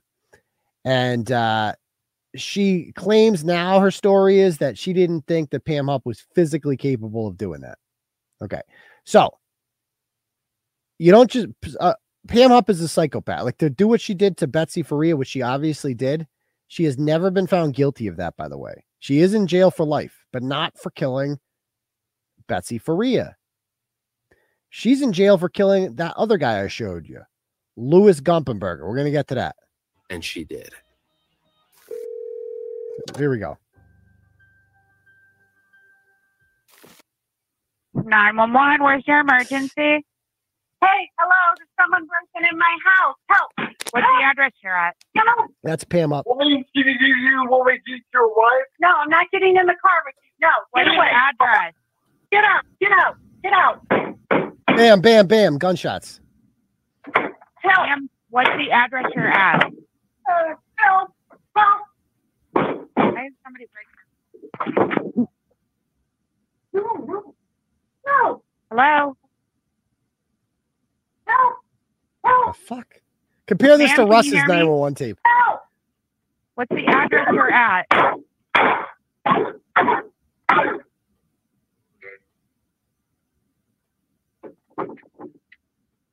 Help.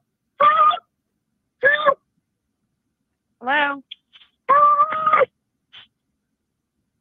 Hello. Hello. Are you there? Yes, I am. Where are you just at? have an intruder in my house. Where are you at? I have an intruder in my house, she says. So this is Pam Hupp calling 911. Who broke into your home? I don't know. A I'm man broke into my home. Where's he at right going now? outside. I'm going So outside. she's going outside the house. Come on over. She just she just shot someone. The fire alarms are going off too. Hello. Is he inside? Yes. Is he a white male, a black male? He's hurry, hurry, hurry, hurry, hurry, hurry, hurry. He tried to get me in my car and I ran into He tried to get me in my car in, his in a car? garage. He tried He to tried to take me. in my car. He tried to kidnap me. This is in 2016. Hurry, hurry. So We're important context. officers? By this point, Russ, this is like six months after Russ's conviction was overturned. This happens. Russ is now out on out of jail, awaiting a second trial on this. Or wait, or no, I apologize. I apologize. The conviction was overturned. Uh, I don't think there's double jeopardy. So I don't even think he was facing another trial. So it, initially, he was granted another trial in early 2015, And then the conviction itself was overturned, so they couldn't try him again.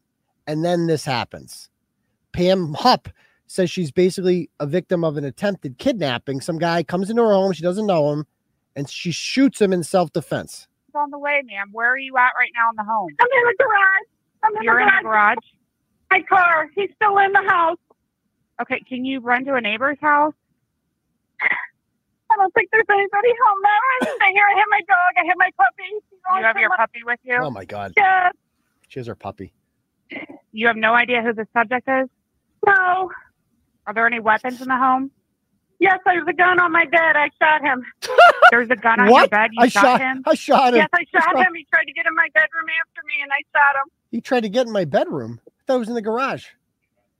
There's a gun in the home. She said she shot him. Even though the Is he 911 still- operator's like, as far as you know, is he still in your room? No, No, motherfucker, he's in the dead. I- hallway. I, shot He's that in the hallway. Is he moving? No, I, Is sh- he hallway? no, I shot that motherfucker. No, he's not you think? Moving. Not moving. Oh, hurry! Ma'am, we already Hurry. have help on the way. Just stay on the line with me. I'm so scared. Is the garage door open? Yes, everything's open. I was leaving out of my car. Where are they? Where are They're are on the way, ma'am. Are you injured? No, no, he didn't get me. He didn't get to me. He didn't get you? No, he did not get me. Okay. They're not here yet. They're not here. I understand they're not there yet. Okay, you guys get the point. So here's what really happened, right? In this case. Uh so what actually happened was that uh she went around like she had gone in this is in 2016. This guy but the, the, the victim's name there, his name is Louis Gumpenberger. He was, you know, mentally challenged. And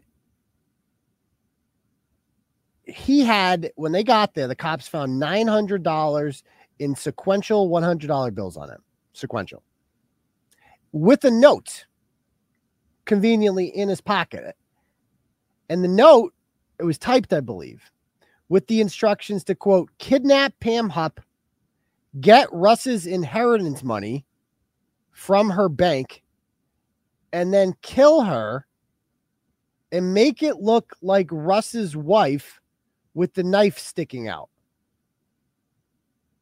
That's what it said. So, like, he had a note on him, like, in case he forgot, because these are really complicated instructions. Here's 900 bucks. Kill or kidnap Pam Hupp, take to bank, get inheritance money that she got from Betsy Faria, which says Russ's money, and whatever. So, in case you haven't figured out what happened here, is she framed? She's trying to frame Russ got Russ got convicted of murder, of murdering his wife, and then was exonerated. And and she wasn't happy about that, so she's like, "Well, let's frame him again."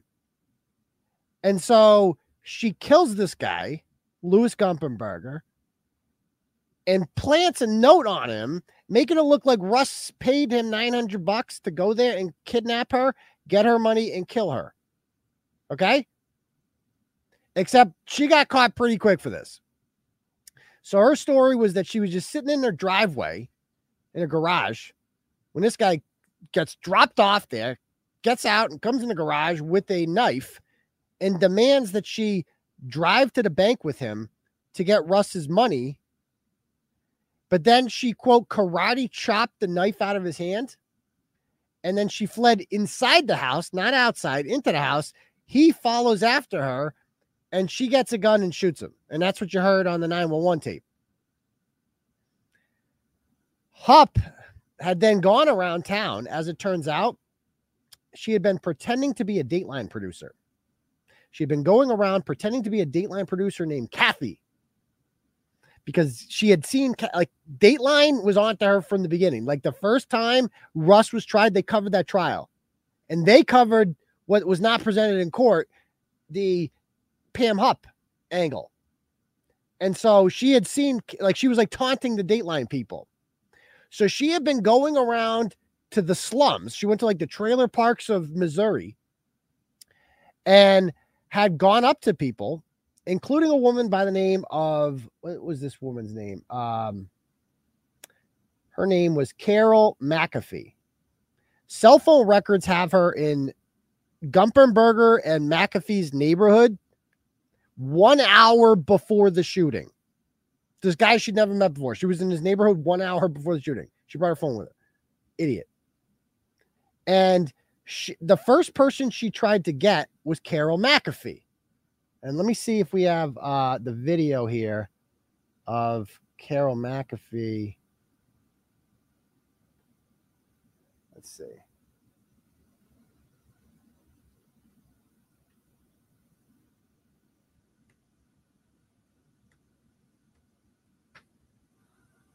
Here it is. Okay. All right. Let me pull this one up.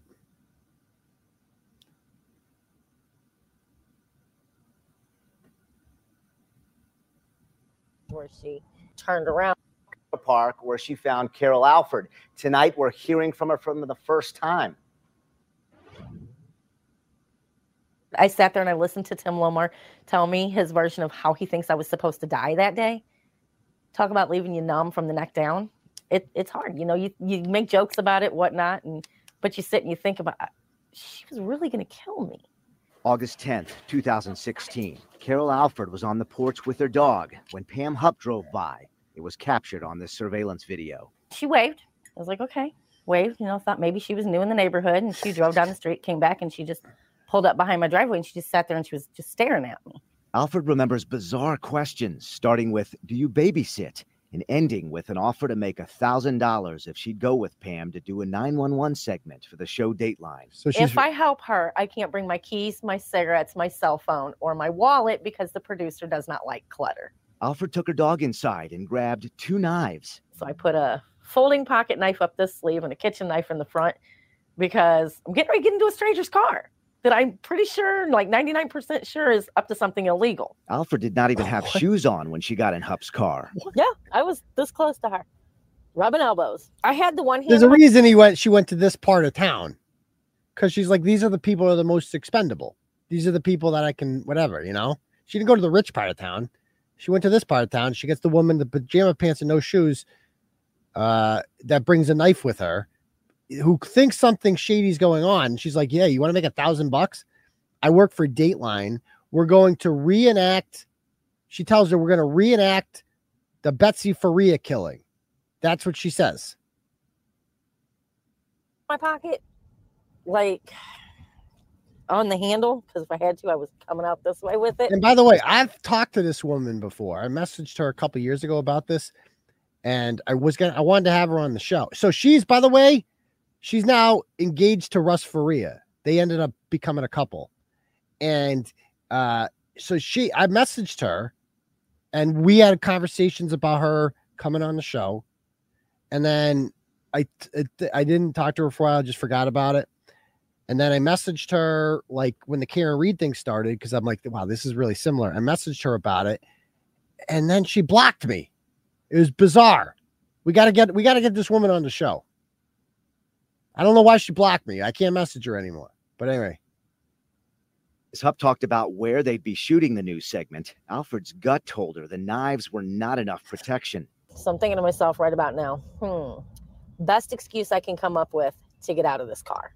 We get to about here, and that's when I told her that, you know, I got to go back and get some shoes, lock my door because of my husband's dog, whatever. Right here is where she turned around at and took me back to my house. She started to get out of her car, and as she leaned forward, she looked up and kind of leaned back in her car. She's like, You have cameras on your house. And I'm like, Not only do I have cameras on my house, but I know how to dial 911 and I have a knife in my pocket. have a good day. Six days later, Hupp found someone else, Louis Gumpenberger. Prosecutors say Hupp drove him to her home, called 911 while Gumpenberger read a script they believe Hupp gave him, then shot him to death. Police found $900 in his pocket and a note with instructions to stab Hupp to death and get Russ's money. Prosecutors say Hupp planted the note and that Russ is Russ Faria, a man wrongfully convicted in 2013 for the murder of his wife Betsy. He was exonerated. and after a second trial revealed evidence Pam Hupp could have been the killer. Hupp was never charged with Betsy Faria's murder in Lincoln County, but St. Charles County prosecutors say she was feeling the heat and that she plotted killing Alford and Gumpenberger to convince people Russ Faria was the bad guy. Knowing what I know now, that me getting in her car that day and trying to So she, so she, she, she saw Russ out of jail as a threat. I mean, what does she care? I, I still don't really understand why she killed this guy. It's like she saw Russ, I guess, as a threat to the money. She just wanted to keep the money, the inheritance money. She did not want to give up that money. And she's on tape saying, like, if I wanted money, I could kill my mother. We're gonna get to that too. We're gonna get to that. So they end up finding that she had bought the paper and the pen that were used to write the note, I guess. Uh, and they got in the knife at the dollar store. She bought a knife at a dollar store. I didn't know you could do that. That the guy had on him. They found that remember there was only 900 bucks on him and she was offering a thousand. She had the other $100 bill, which was in sequential order in her wallet.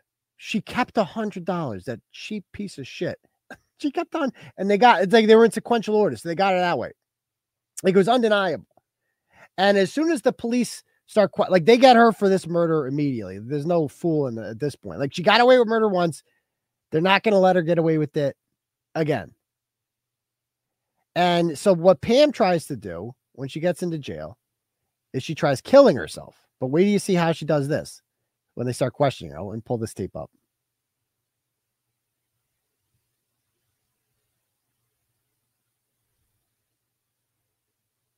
fired five times. The police quickly responded to the call, and when they arrived at the scene, they found the deceased body of Louis Grumpenberger crumpled in a hallway of Pamela's home. An investigation began immediately. Louis Grumpenberger was quickly identified as the assailant. When his body was searched, police found $900 in cash, along with a note tucked into his clothing, which contained ominous instructions. Ooh. Kidnap Hupp. I mean, look at this. Get Russ's money from Hupp at her back. Look at the way she wrote it too. She like tries to make him look like Flowers for Algernon, chapter two. bank and kill Hupp. Take Hupp back to the house and get rid of her. Mhm. Make it look like Russ's wife. Make sure knife is sticking out of neck. All this for a reward of $10,000. Pamela went voluntarily to the station for questioning and told police the story of her supposed assault. car came down really fast on the cross street and whipped around right in front of my driveway because I'm right at the end. Here's the cross street and here's my driveway. So oh. they came out and did this right in front of my driveway. And I looked up because it was so fast and startling. And somebody jumped out and I was like, wow, somebody, I don't know what I thought. Somebody was hurt. I don't know what was going on. It was so fast. And then he ran up. I was halfway out the drive where I was parked, and he jumped in my car. He opened up the door and jumped in my car. Which door? The uh, passenger. Front or back? Oh, front. Or passenger front? Go ahead. And um, he had a bunch of stuff in his hands. I don't know what he had, but he had a knife also, but he had something in his other arm. I don't know what he had. And um, he put a knife and kept going, um, just yelling random stuff like, You're going to take me to the bank and get Russ's money. Okay, yeah. So Take me to the bank.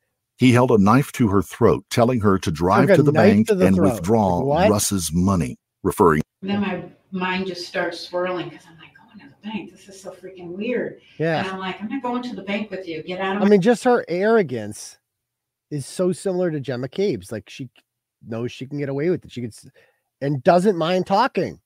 Doesn't mind talking to police. It's the same shit. These it's a narcissist. my car and he goes, bitch, you go, we're going to the bank, we're getting Russ's money. And he started getting all agitated and ex- I don't know. As I ran into the garage saying stuff. And then the door flew open, He got in. It was really hard. Did any rounds go, are, are there gonna be any bullet holes in the door, uh, into the bedroom? She shot him think five The times. door was, And blah, blah, blah. And I gotta, gotta reclose. After all the stories Pamela had spun over the last years, this was the one which would lead to her undoing. something about it just didn't ring true. And finally, after all these years, and after three horrific murders, Pamela Hupp's story began to unravel. Though Betsy's husband Russ had been convicted and put away for Betsy's murder, he never stopped trying to prove his innocence and to find justice for his beloved wife. After years of appeals and hearings, the evidence against Pamela, implicating her in Betsy's murder, was set to be brought before a judge. And in the months before her mother's death, Pamela had been questioned again, and she knew that a case against her was building in that case as well. So, given how comfortable. So, with her mom, right? So, in 2013, after, I believe this is after Betsy was killed, right? Pam's mother dies. So, she, and Pam was the last one to see her as well. She had just gone out to dinner or something with Pam. And Pam brought her back to her apartment. She lived in like the fifth, uh, fourth or fifth floor. And they found in her system a whole bunch of, um, her, her mom's name is Shirley Newman. Okay. She lived alone in a third floor apartment. She had dementia and arthritis. She had spent the day with Pam Hupp following a hospital visit, much like, you know, Betsy Faria, like was weak from the chemotherapy. At approximately five o'clock, she dropped her off at her apartment and telling her not to expect her for dinner that evening or breakfast the following day. A housekeeper found her dead beneath the balcony at 2:30 the next day. The aluminum bal- uh, balcony railing was broken. Following a police investigation, the medical examiner concluded that she had died from blunt trauma to the chest resulting from an accidental fall. An autopsy later found that she had 0.84 um, micrograms of a sedative called zolpidem in her blood, uh, over eight times the expected concentration from someone taking a normal dose. So she had been drugged. The next month, uh, the same people who investigated the Betsy Faria case received an uh, anonymous note suggesting that Pam Hupp had murdered her mother for the life insurance. Hupp and her siblings had each received $120,000. Um, earlier that year, prior to her mother's death, she had been videotaped in the um, Betsy Faria investigation, saying this is her quote. Her quote was, uh, "If I my mom's worth half a million dollars that I get when she dies, if I really wanted money, there was an easier way than trying to combat somebody that's physically stronger than me. She's like, if I wanted to kill someone, I just kill my mom. And then her mom dies mysteriously, falls out of a balcony. The police reopened their investigation, but after interviewing the housekeeper who had found the body and uh, her and, and Pam's brother, both of whom said that Newman was unsteady, they concluded that it was accidental. They never interviewed Pam Hupp either. So, also, like the shady part about that was um, a railing, like one piece of um, railing had been was missing. Like, and it, it was suggested that like the mother fell through the railing or something like that. It was like a pole, except the the the the company that made the pole did a bunch of tests and it's like impossible for what happened to have happened. Like impossible, they determined. And so she probably got away with killing her mother as well. Okay. This woman is a serial killer and a psychopath. Like the most one of those dangerous, diabolical people ever. I mean, what she did to Betsy Faria, man, 55 times to kill your own mother. You don't just kill once, I'm telling you. Like that's the thing here. It's just like, okay, so Carol Reed's innocent. She's gonna be acquitted if these motherfuckers, if, if somebody doesn't go to jail for killing John O'Keefe, like there are killers out there. You don't just stop killing. Once a killer, always a killer. You know, like, especially after you get a taste for it. And you're like, oh, I can get away with this shit. Because that's the lesson that these people are going to learn from this is, oh yeah, we can get away with this. No biggie. No biggie. Play a little more. Well, Pam was with murder as a way to solve her problems she decided to implicate Russ in a further crime, believing it would take the spotlight off of her. So, Pam set about manufacturing yet another murder. She lured Louis Grumpenberger to her home, posing as a presenter from the television program Dateline NBC. She convinced this innocent man that he was there to help her reenact a 911 call for a segment on that show. And once he was in the perfect position, Pam shot him and planted the evidence on his body in an attempt to make it appear as if Lewis was a hired hitman, hired by Russ from prison to retrieve his money. To the investigators who heard Pam's story, it all seemed rather far fetched, starting with a member of the public having filed a complaint just five days before Lewis was shot. The woman said that she had been approached by a person who had asked her to be a part of the Dateline show reenactment. The description the woman gave of the supposed TV presenter matched Pam's appearance perfectly. That woman had declined the offer to help reenact the 911 call, but had been so disturbed by the encounter, she contacted police. After soliciting this woman to be her next victim and being refused, Pam would next approach Louis Grumpenberger, who would, There's no unfortunately, There's no accept the fake proposal.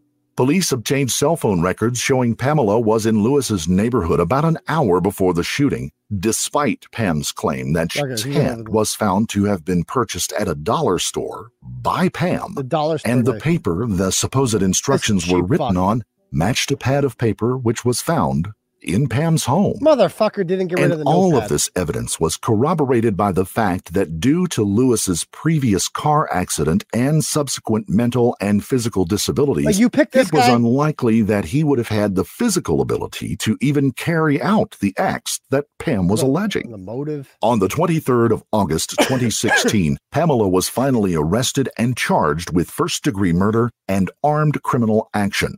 Her time had come. Pamela would not be getting away with murder this time. She knows she's on camera, so she's subtle.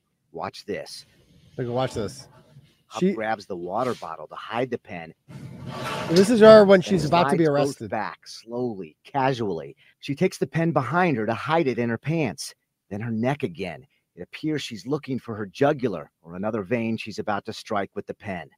That's where she's escorted to the bathroom, where she stabs herself. There's an officer here, a female officer that's gonna escort you to the bathroom, okay?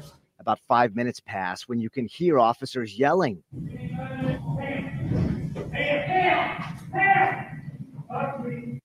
While in custody, Pamela stole a pen from one of the investigators and proceeded to stab herself in the neck and wrists when she was in the bathroom in an attempt to end her own life.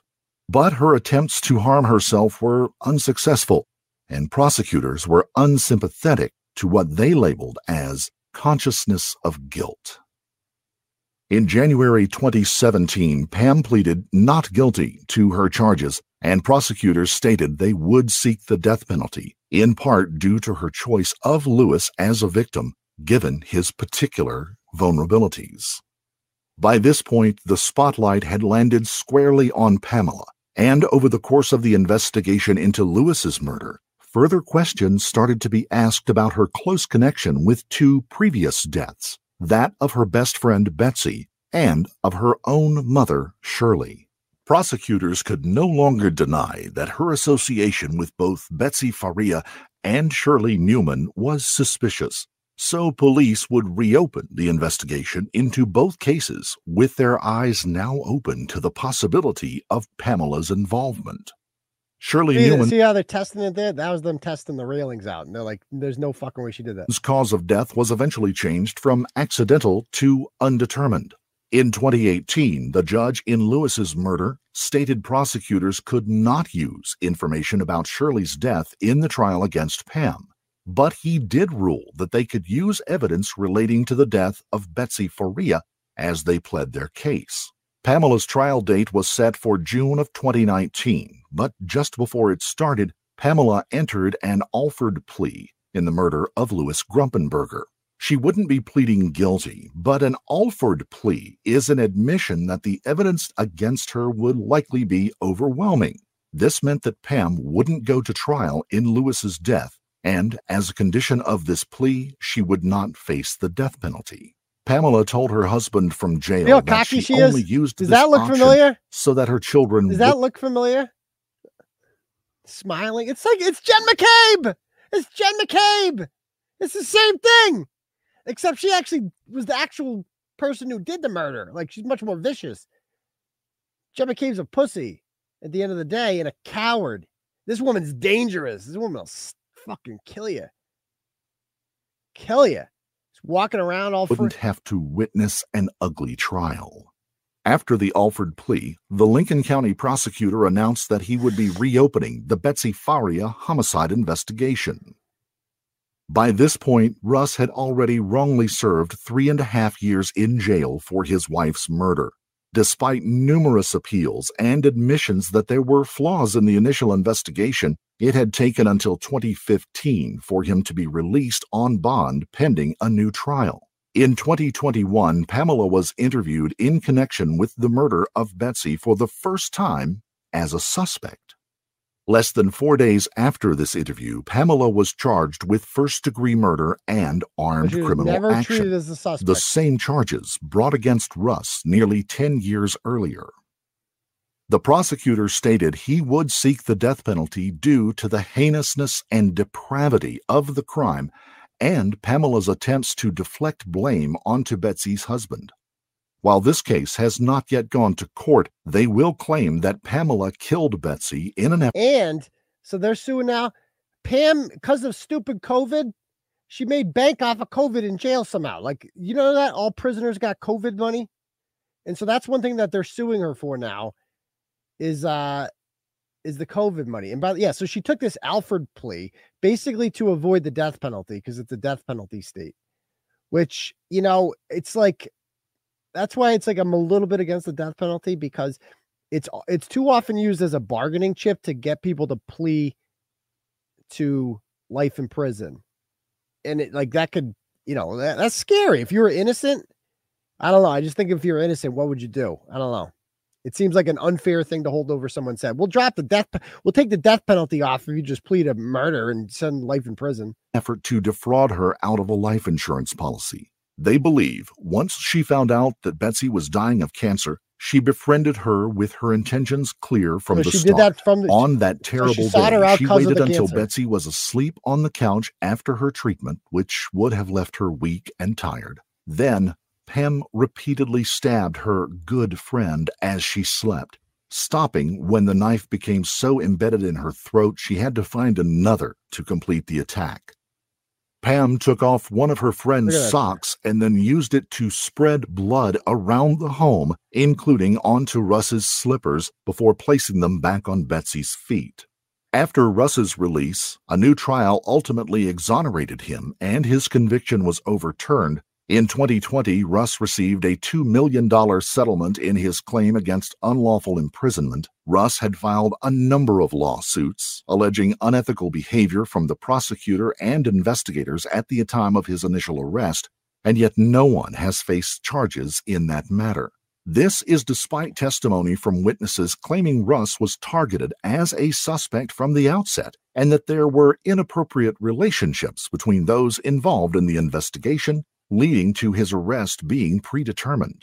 In May of 2022, it was announced that an inquiry would be undertaken to establish if there was any misconduct in the initial investigation. Prosecutors stated they would not be seeking to file charges against Pamela for the death of her mother, Shirley. That's but nice. after her imprisonment in September of 2020, Pamela's husband filed for divorce, claiming that their marriage was irretrievably broken. And Betsy's murder became the subject of six You hear that, Matt McCabe? That's your future. separate episodes, ironically, on Dateline NBC, the show she had impersonated Six working episodes. for when committing the murder of Lewis. Until Pamela faces her final charges in Betsy's murder, she remains incarcerated at the Chillicothe Correctional Center. A preliminary hearing was scheduled for February of 2022, but was delayed indefinitely after Hupp's public defender died of a heart attack. Oh, isn't that But convenient? whenever this trial inevitably takes place, we can rest assured that So the Betsy Faria uh, is still not gotten justice. luckily, you know, because of Louis Gumpenberger, this woman's never going to get out of jail. But uh, uh, Russ's kids still afterwards um, did not talk to him until 2021. They officially apologized to him because they're adults now. Um, and it's just like I, I, I wonder what that's going to be like with Karen Read when this is done. It's like what I think about that sometimes is how how will John's kids react when Karen Read is acquitted for this? Like, and that's why I want convictions. That's why it's like not enough because I think about those kids. Because if if she got if they turn her into Casey Anthony or OJ, like that's you know I, I'm sure Karen is accepted that, like whatever, like you know, uh, but I'm sure it would probably if I were her, it would feel good to have you know those kids who you were a major part of their life come back to you and be like, I'm I'm so sorry. You know, I'm really like, wow, I can't believe they did that to you. Because those kids have been fed nothing but lies and poison this whole time and have been and made to believe that Karen Read did this when she clearly didn't. And the people who are around her, maybe if Jen McCabe stole a life insurance policy from them, they might feel a little different. But you know, how much did Paul O'Keefe make off of this? You know? Oh, it's totally not their fault. They're fucking kids. They're fucking kids, man. They've been lied to the whole time. They're victims in this. They are victims of the same people who have been lying to everyone this entire time. Everyone. So, hey, I'll be right. I got to go get a, a drink of water. I ran out of water. Hold on. Let me play something here. Hold on. What video can I play? Anything good? Turtle douche. I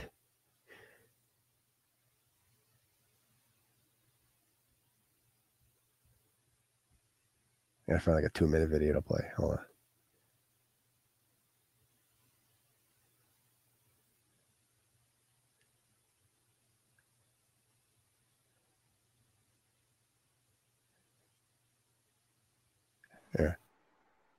Yeah, you're gonna you're gonna look up my name. I get it.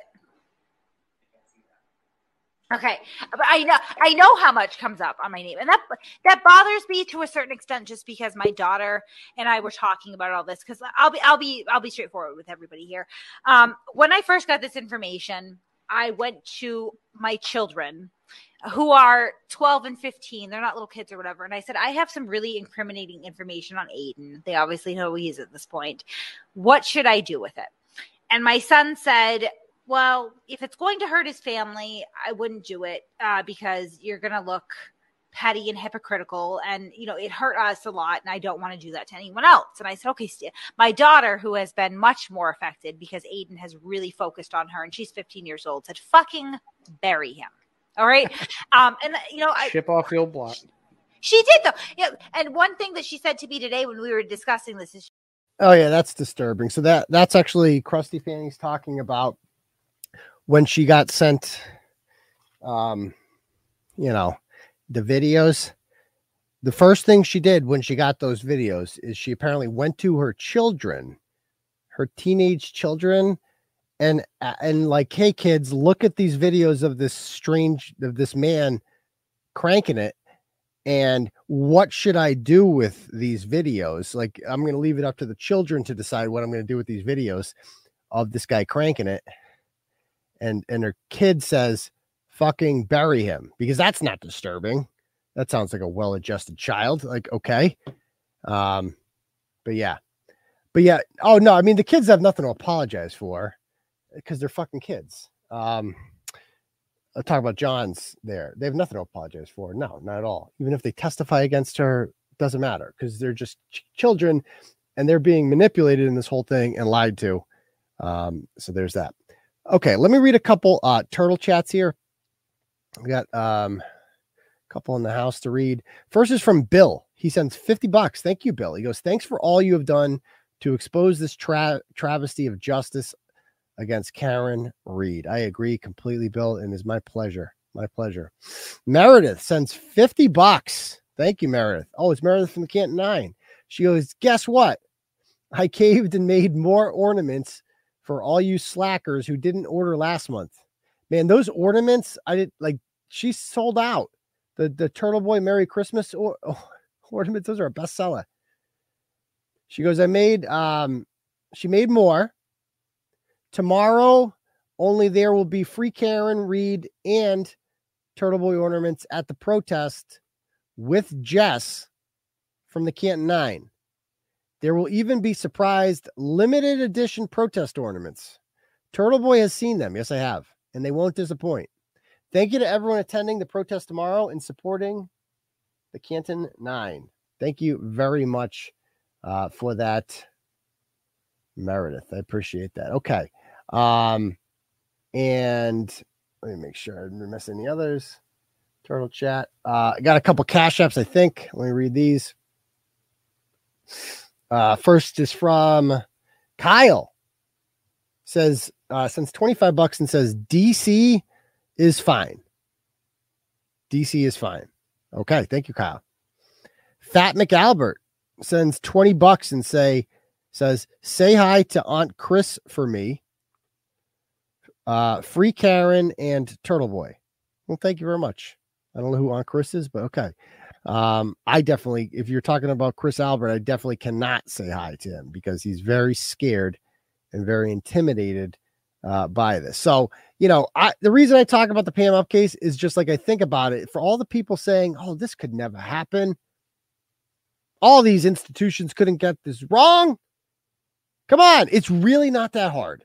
It's really not that complicated. Even some schmuck idiot like Pam Hupp, who is not a smart criminal, like really shouldn't have had no reason to get away with this. Like she did everything wrong. She brought her cell phone with her. She didn't make sure that Russ had an alibi. She uh, went out of her way to make sure that she was the one that picked her up. She collect she, four days before she made sure that she got the life insurance, and then she didn't give it to the kids. She did everything possibly wrong that you could. And the prosecutor was still like, Yeah, I don't give a shit. And the judge is like, Yeah, I don't give a shit. Because the prosecutor's fucking the lead detective, Michael Lang, for some reason. And it's just like, it's the same shit, man. It's the same shit. So, like, if some schmuck like like Pam Hupp can get away with this with no connections. Think about what a bunch of politically connected people in a place where the district attorney faces no chance of ever getting losing an election at all, and a judge who isn't even elected is just appointed and gets that seat for life and has no chance of ever losing it. And think of what they could do to someone if they're just like, yeah, she, she did it and then just the pe- the people who had the obvious, you know, last person to see him. Uh, evidence seems to point towards you did this. You googled something shady at that time. Ryan Nagel's statement, Lucky Loughran's statement, all these people, and it just doesn't matter because they don't look into. It. If the people doing the investigation don't look take that angle, then there's nothing you can do. There's just nothing you can do, and you have to wonder how often this happens. You do have to wonder how often does this happen? How many people get away with it? You know, you know they frame exactly. Like I don't think for a second that these people haven't framed someone before. There's no. It came way too easily to them, man. It came way too easily. I don't think they might have committed a murder of a cop, but it just came too easy for them. These people, I'm telling you right now, like Colin Albert, Jen McCabe, they could have some Pam Hupp in them, man you you you get away with killing someone, you're like, oh fuck, I really am untouchable. Like they just won't look into the Ford Edge. Like I I drove like a Colin Albert's like thinking like I drove my fucking car there. I was seen apparently. I sat there helping stage a body because my uncle's mad at me because I killed someone in his house, covered in dog bites, and we just left that motherfucker there and got away with it. And they didn't even look for the Ford Edge. I can do whatever the fuck I want because I know the police. I know them. So they think that they can get away with anything because they can. So there's that. Okay. All right. Anyone have any questions they want to ask me or anything like that? Hope you guys enjoyed it. It's a little different kind of episode tonight. But I'd like to do more true crime. The other one that's really got me interesting, the other Jen McCabe out there, I noticed, is this Wendy Adelson person. Look her up. The woman in Florida whose husband, Dan Markel, uh, died, was killed nine years ago. Uh, Wendy's brother, Charlie, was just convicted of hiring the hitman to kill him. And there's no fucking way if you watch these. Wait till you see the Wendy Adelson interviews, uh, and the her testifying on the stand this shit. Like that, like that woman has Jen McCabe written all over her, like continue, like e- like so dislikable. Her mother's in jail for uh, like being involved in the murder of her ex husband. Her brother's in jail, but she's not somehow. I feel like it's coming. I feel like that there's no fucking way she didn't. No fucking way. And uh, I guess I'm a true crimer now. I guess I'm a tr- I'm officially a true crimer. That's my thing now. I'm a true crime guy. Kind of, but not really. But okay. Um, anyone else have any questions they want to ask me before we call it a night? Big day tomorrow with the protest, obviously.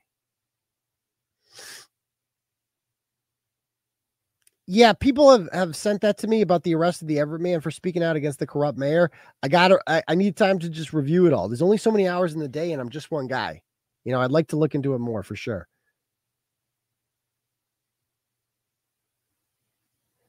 What do you think about the DEA being involved? I've never heard of that. I don't know anything about that.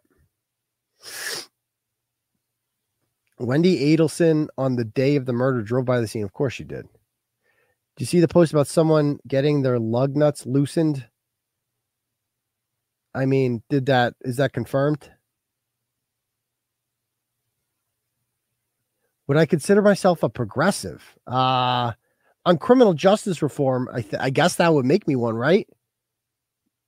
That I just I I completely look at the system differently now. I used to assume it put bad. I th- I used to assume the system existed to put bad people in jail. I'm not. I don't think it does. To be perfectly honest with you, I don't think it does. I always thought, and I still feel this way, that it's too progressive in some ways because, like, I've seen it in court a million times. Like, look at the look at the um the officer that was just killed in Waltham, and then and let's be honest, the National Grid worker too. Too often we like two people were killed that day. Not like R.I.P. to Paul Tracy, but also R.I.P. to R.I.P. to Roger Grant, who did nothing wrong. He was working. They were both killed. Okay. Um, and he's not going to get the bagpipes or any of that stuff, but his life mattered too. And I look at that and I'm like, that guy who killed him, that guy should have been in jail a long time ago. He's done this a million times with his car. And he just keeps getting away with it. And so, in that regard, I think our criminal justice system is way too progressive. It lets people who are clearly announcing to the world, I'm dangerous as fuck. The guy that killed Sean Gannon, they call him 125 because he had 125 prior charges, violent too. And they're like, yo, I'm like the, the definition of a bad frequent flyer repeat offender. You you can lock me up if you want and throw away the key. And these progressive judges just keep being like, let's give him a hundredth try. So, like, but then I see Karen Read and they're like, let's throw the book at that cunt or me. And they're like, let's throw the book at him. He's the word. Like, I go into court, I'm treated like the scum of the earth. The ju- the way Judge Krupp is a liberal, like a huge liberal. He gave money to Elizabeth Warren. And he's up here, like, kind of thumbing his nose, like the way he looks at me, like, this guy's fucking this is real bad. Mr. Bradl, do you believe a journalist should be saying that, quote, yo, Colin, it's Turtle Boy from them Advantage Boys, bang, bang. Do you believe that is a First Amendment journalistic thing? Because I read the New York Times every day, and I don't see anyone in the New York Times ever saying bang, bang. Mr. Mr. Bradl, care to explain that one? Okay. Yeah. So I guess I, in some way, I guess some ways I am, in some ways I'm not. Uh, can we, I'll be on LTL uh, on the LTL podcast on Wednesday. We should have like a, a big, we should have the glare on. We should all go on together. We should have like four or five people on there. It should be cool like that. But I'm not telling them how to do a show. I never would have linked the two because the murders are so different. But Wendy Adelson and Jen McCabe, they really are. They're they're the murders are very different, but the cuntiness is the same. Just saying. Will the feds forward all their geofence and cell phone data to special prosecutors when the McAlberts are finally implicated? Uh yeah, well, the question is will the feds forward all their geofence and cell data to Karen Read's defense attorney prior to trial? That's the real question. That's the real question. Because you know they have geofence. You know they have geofence. You know they they got what Karen Read's lawyers couldn't get because they're the FBI. They can get whatever they want. But are they ethically obligated? What if that compromises their own investigation? What if that gives away too much? Well, they, I, I have a hard time believing they're just going to sit there and watch Karen Read fry as they build a case. That seems unethical.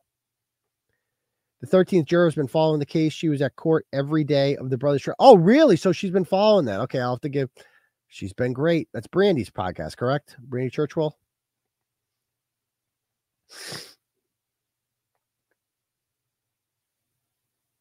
I love how he wants to teach him a life lesson by making him help carry out the dead body, but he won't hold them accountable for the murder. I don't follow. You know anything about the feds visiting Kevin Albert? I mean, these are just rumors. The feds wouldn't announce it. Uh, but you know, I've heard I, I find it hard to believe that a, a murder cover up happens in Canton without Kevin Albert knowing about it. Come on, especially involving mel- multiple members of the Albert family, and Kevin's like in the dark. Come on, stop it. Do you think Higgins is flipped? One thousand percent. I know Higgins is. I mean, I don't know. I think I feel like Jill Daniels gave that one away, right? Why don't you talk to Higgins? I mean, that that, that interview is rather telling. So there's that. Do any other judges get high profile cases besides Auntie Bev, Walsh, Reed, and the retrial of Manny Lopes? Uh, yeah, I mean, it- O'Shea has jurisdiction in that courtroom now. I don't know. Did you make it to Michelle Wu's Christmas? Uh, I, maybe if I got a spray tan, you know. Oh, that was another thing. I mean, I I thought that was hilarious. Like the like I said in the story I published yesterday, the only thing I'm surprised about is that people are surprised. I'm like, have you guys missed the last five or six years of wokeness? Like this is how it works now. You can just be racist to white people. It's okay, and white people will ju- will just take it. That's the beauty of white people. We'll just take it. Like whatever. We don't want to go to that party anyway. We don't make a big deal out of shit. Like we like too many there's too many white people who have been trained to believe that like, you know, because of the oppression that you had nothing to do with, you got to just deal with it. It's you can't go to the party and you got to accept that because it's kind of your fault. Ricardo Arroyo is a better person than you, so he gets to go to the dinner and you don't. That's how it works. Kendra Lara is a better person than you. Sorry.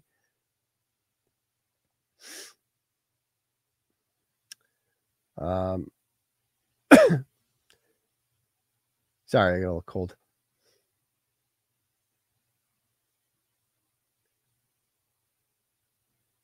Please focus on Karen Read. Well, I feel like I am focusing a lot on Karen Read. I do do Elf on the Shelf for our kids. It's fun. I don't even know where the Elf is right now. Um, but uh oh, it is confirmed. It's confirmed. Wow. That's really low. That's really low. That's crazy. Oh, I read. Oh, that was the retweet. You had a lot in that tweet, though. There's a lot of good stuff in there. Okay, so about okay, this stuff about who went to the feds. It wasn't Wanless who went to the feds, guys. Think about who went to the feds. Who you think went to the feds? Think, think. Who's got connections? Like who would go to the feds? Think. Not going to say anything else, but it's pretty obvious. Um,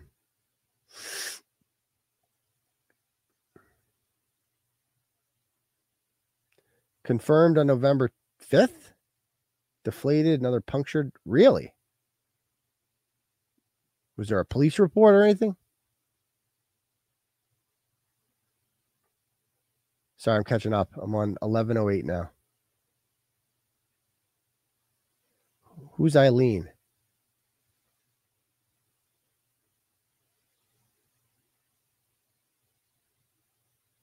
Did you see Coffindaffer talk about last night about light?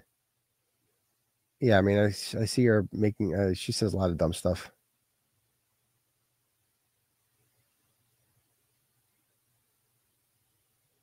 Sorry, I'm catching up on comments here. Who cares about those kids? They will never apologize. I mean, I wouldn't say who cares about them. They've been put through a lot, but they're victims here too. Yeah, Tim Bradl did a great job, obviously, a fantastic job on the Young Jerks. I was really proud of him there. That made me uh proud client moment, if you will. Uh really good to see him on there. I thought he killed it. And everybody, like for all the doubters, it's like, dude, he's he's passionate about this, man. Passionate. Those are the kind of like when we went into court, people are like, why didn't he say this? Why didn't he say that? Bitch, because it's not a Turtle Boy live show. And I don't even want him to say that stuff. It's like, what the question was, why is Judge Krupp giving him a pop quiz about my comments? Like that was the real question you should have been asking. Is we were there to we were there to argue broader issues of the First Amendment about like when he's like, yeah, Judge, he, the things he said in in this the charging documents, yeah, he said all that and he's allowed to because the, the First Amendment allows him to say that. So you should get rid. He's a reporter doing his job. You need to let him be able to do his job. That was the issue. Like we don't deny that he said any of this shit. Even if I did say all that, it's all protected. It's all out of context. But we like he did not think when we get in there, we're gonna have to explain the fucking context of everything. That's insane. We're there to talk about the First Amendment. And the judge wanted to talk about like, what about this specific quote? So it wasn't Tim's fault. It was the fucking judge's fault. It was a setup. The whole thing was a setup.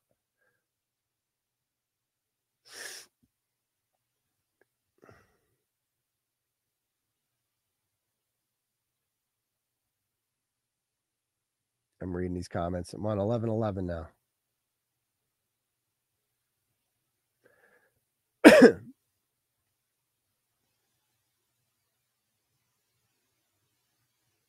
oh my gosh, you guys asked the Pats plus eight tomorrow?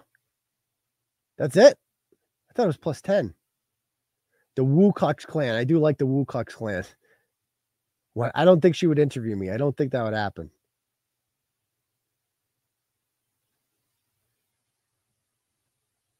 The only difference between the prosecutors and the Dan Markel case is they actually wanted justice, so they wiretapped the Adelson. Is that how they got him? Wow. That's wild. I got to read up on that case more.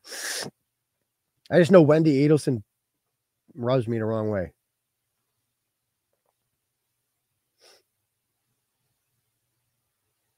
No, they actually said white people can they they sent the email out and it's like electeds of color they call them, which is just wild. Electeds, which is not a word, of color. Here's here's the Christmas party. And then they sent a, a follow-up email because they sent it to everyone, even the whites. And like, sorry, whites, you weren't supposed to get that email. It was supposed to be like a secret. The elect only the electeds of color were supposed to get that. Like, what? Who was the linebacker in the red dress? That would be uh, Liz Miranda. Read my stories about her, you newbies. There's linked in there.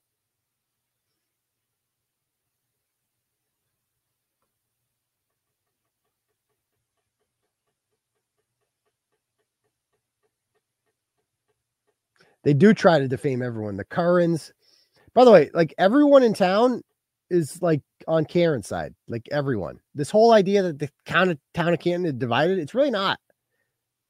It's team. If, if it's not team Karen, it's it's team like corruption is bad. Like that team.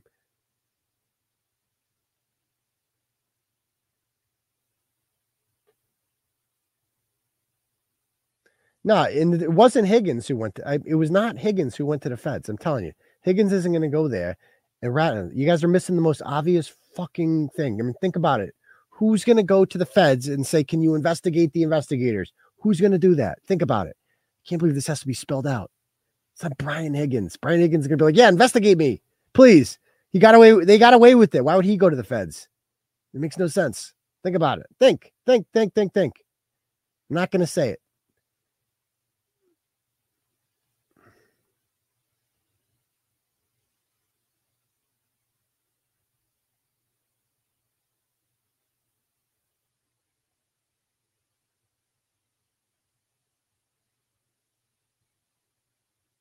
Sorry, I'm catching up. I'm on 1120. When is Karen's next court date? January 5th. It's going to be lit. We're going to have a protest uh, that day outside of the courthouse. Obviously, that's in like a few weeks when you think about it. Yeah. I see one person got it at least. The obvious answer. But okay. Uh anyone else have any other questions they want to ask? Anything before we call it a night. Check the donos. I don't want to miss any. Did anybody send a dono that it missed? I don't want to miss anyone.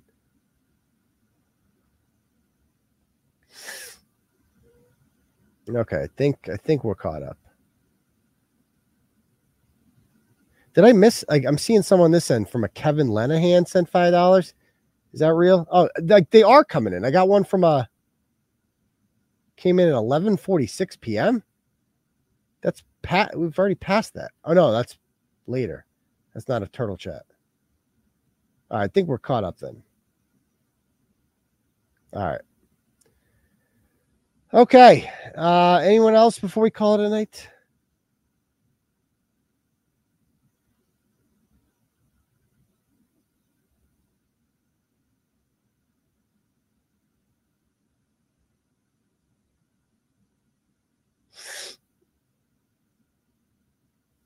All right, guys. Uh, so we will we'll talk to you guys uh for the next episode of oh well actually we'll see some people tomorrow in Canton.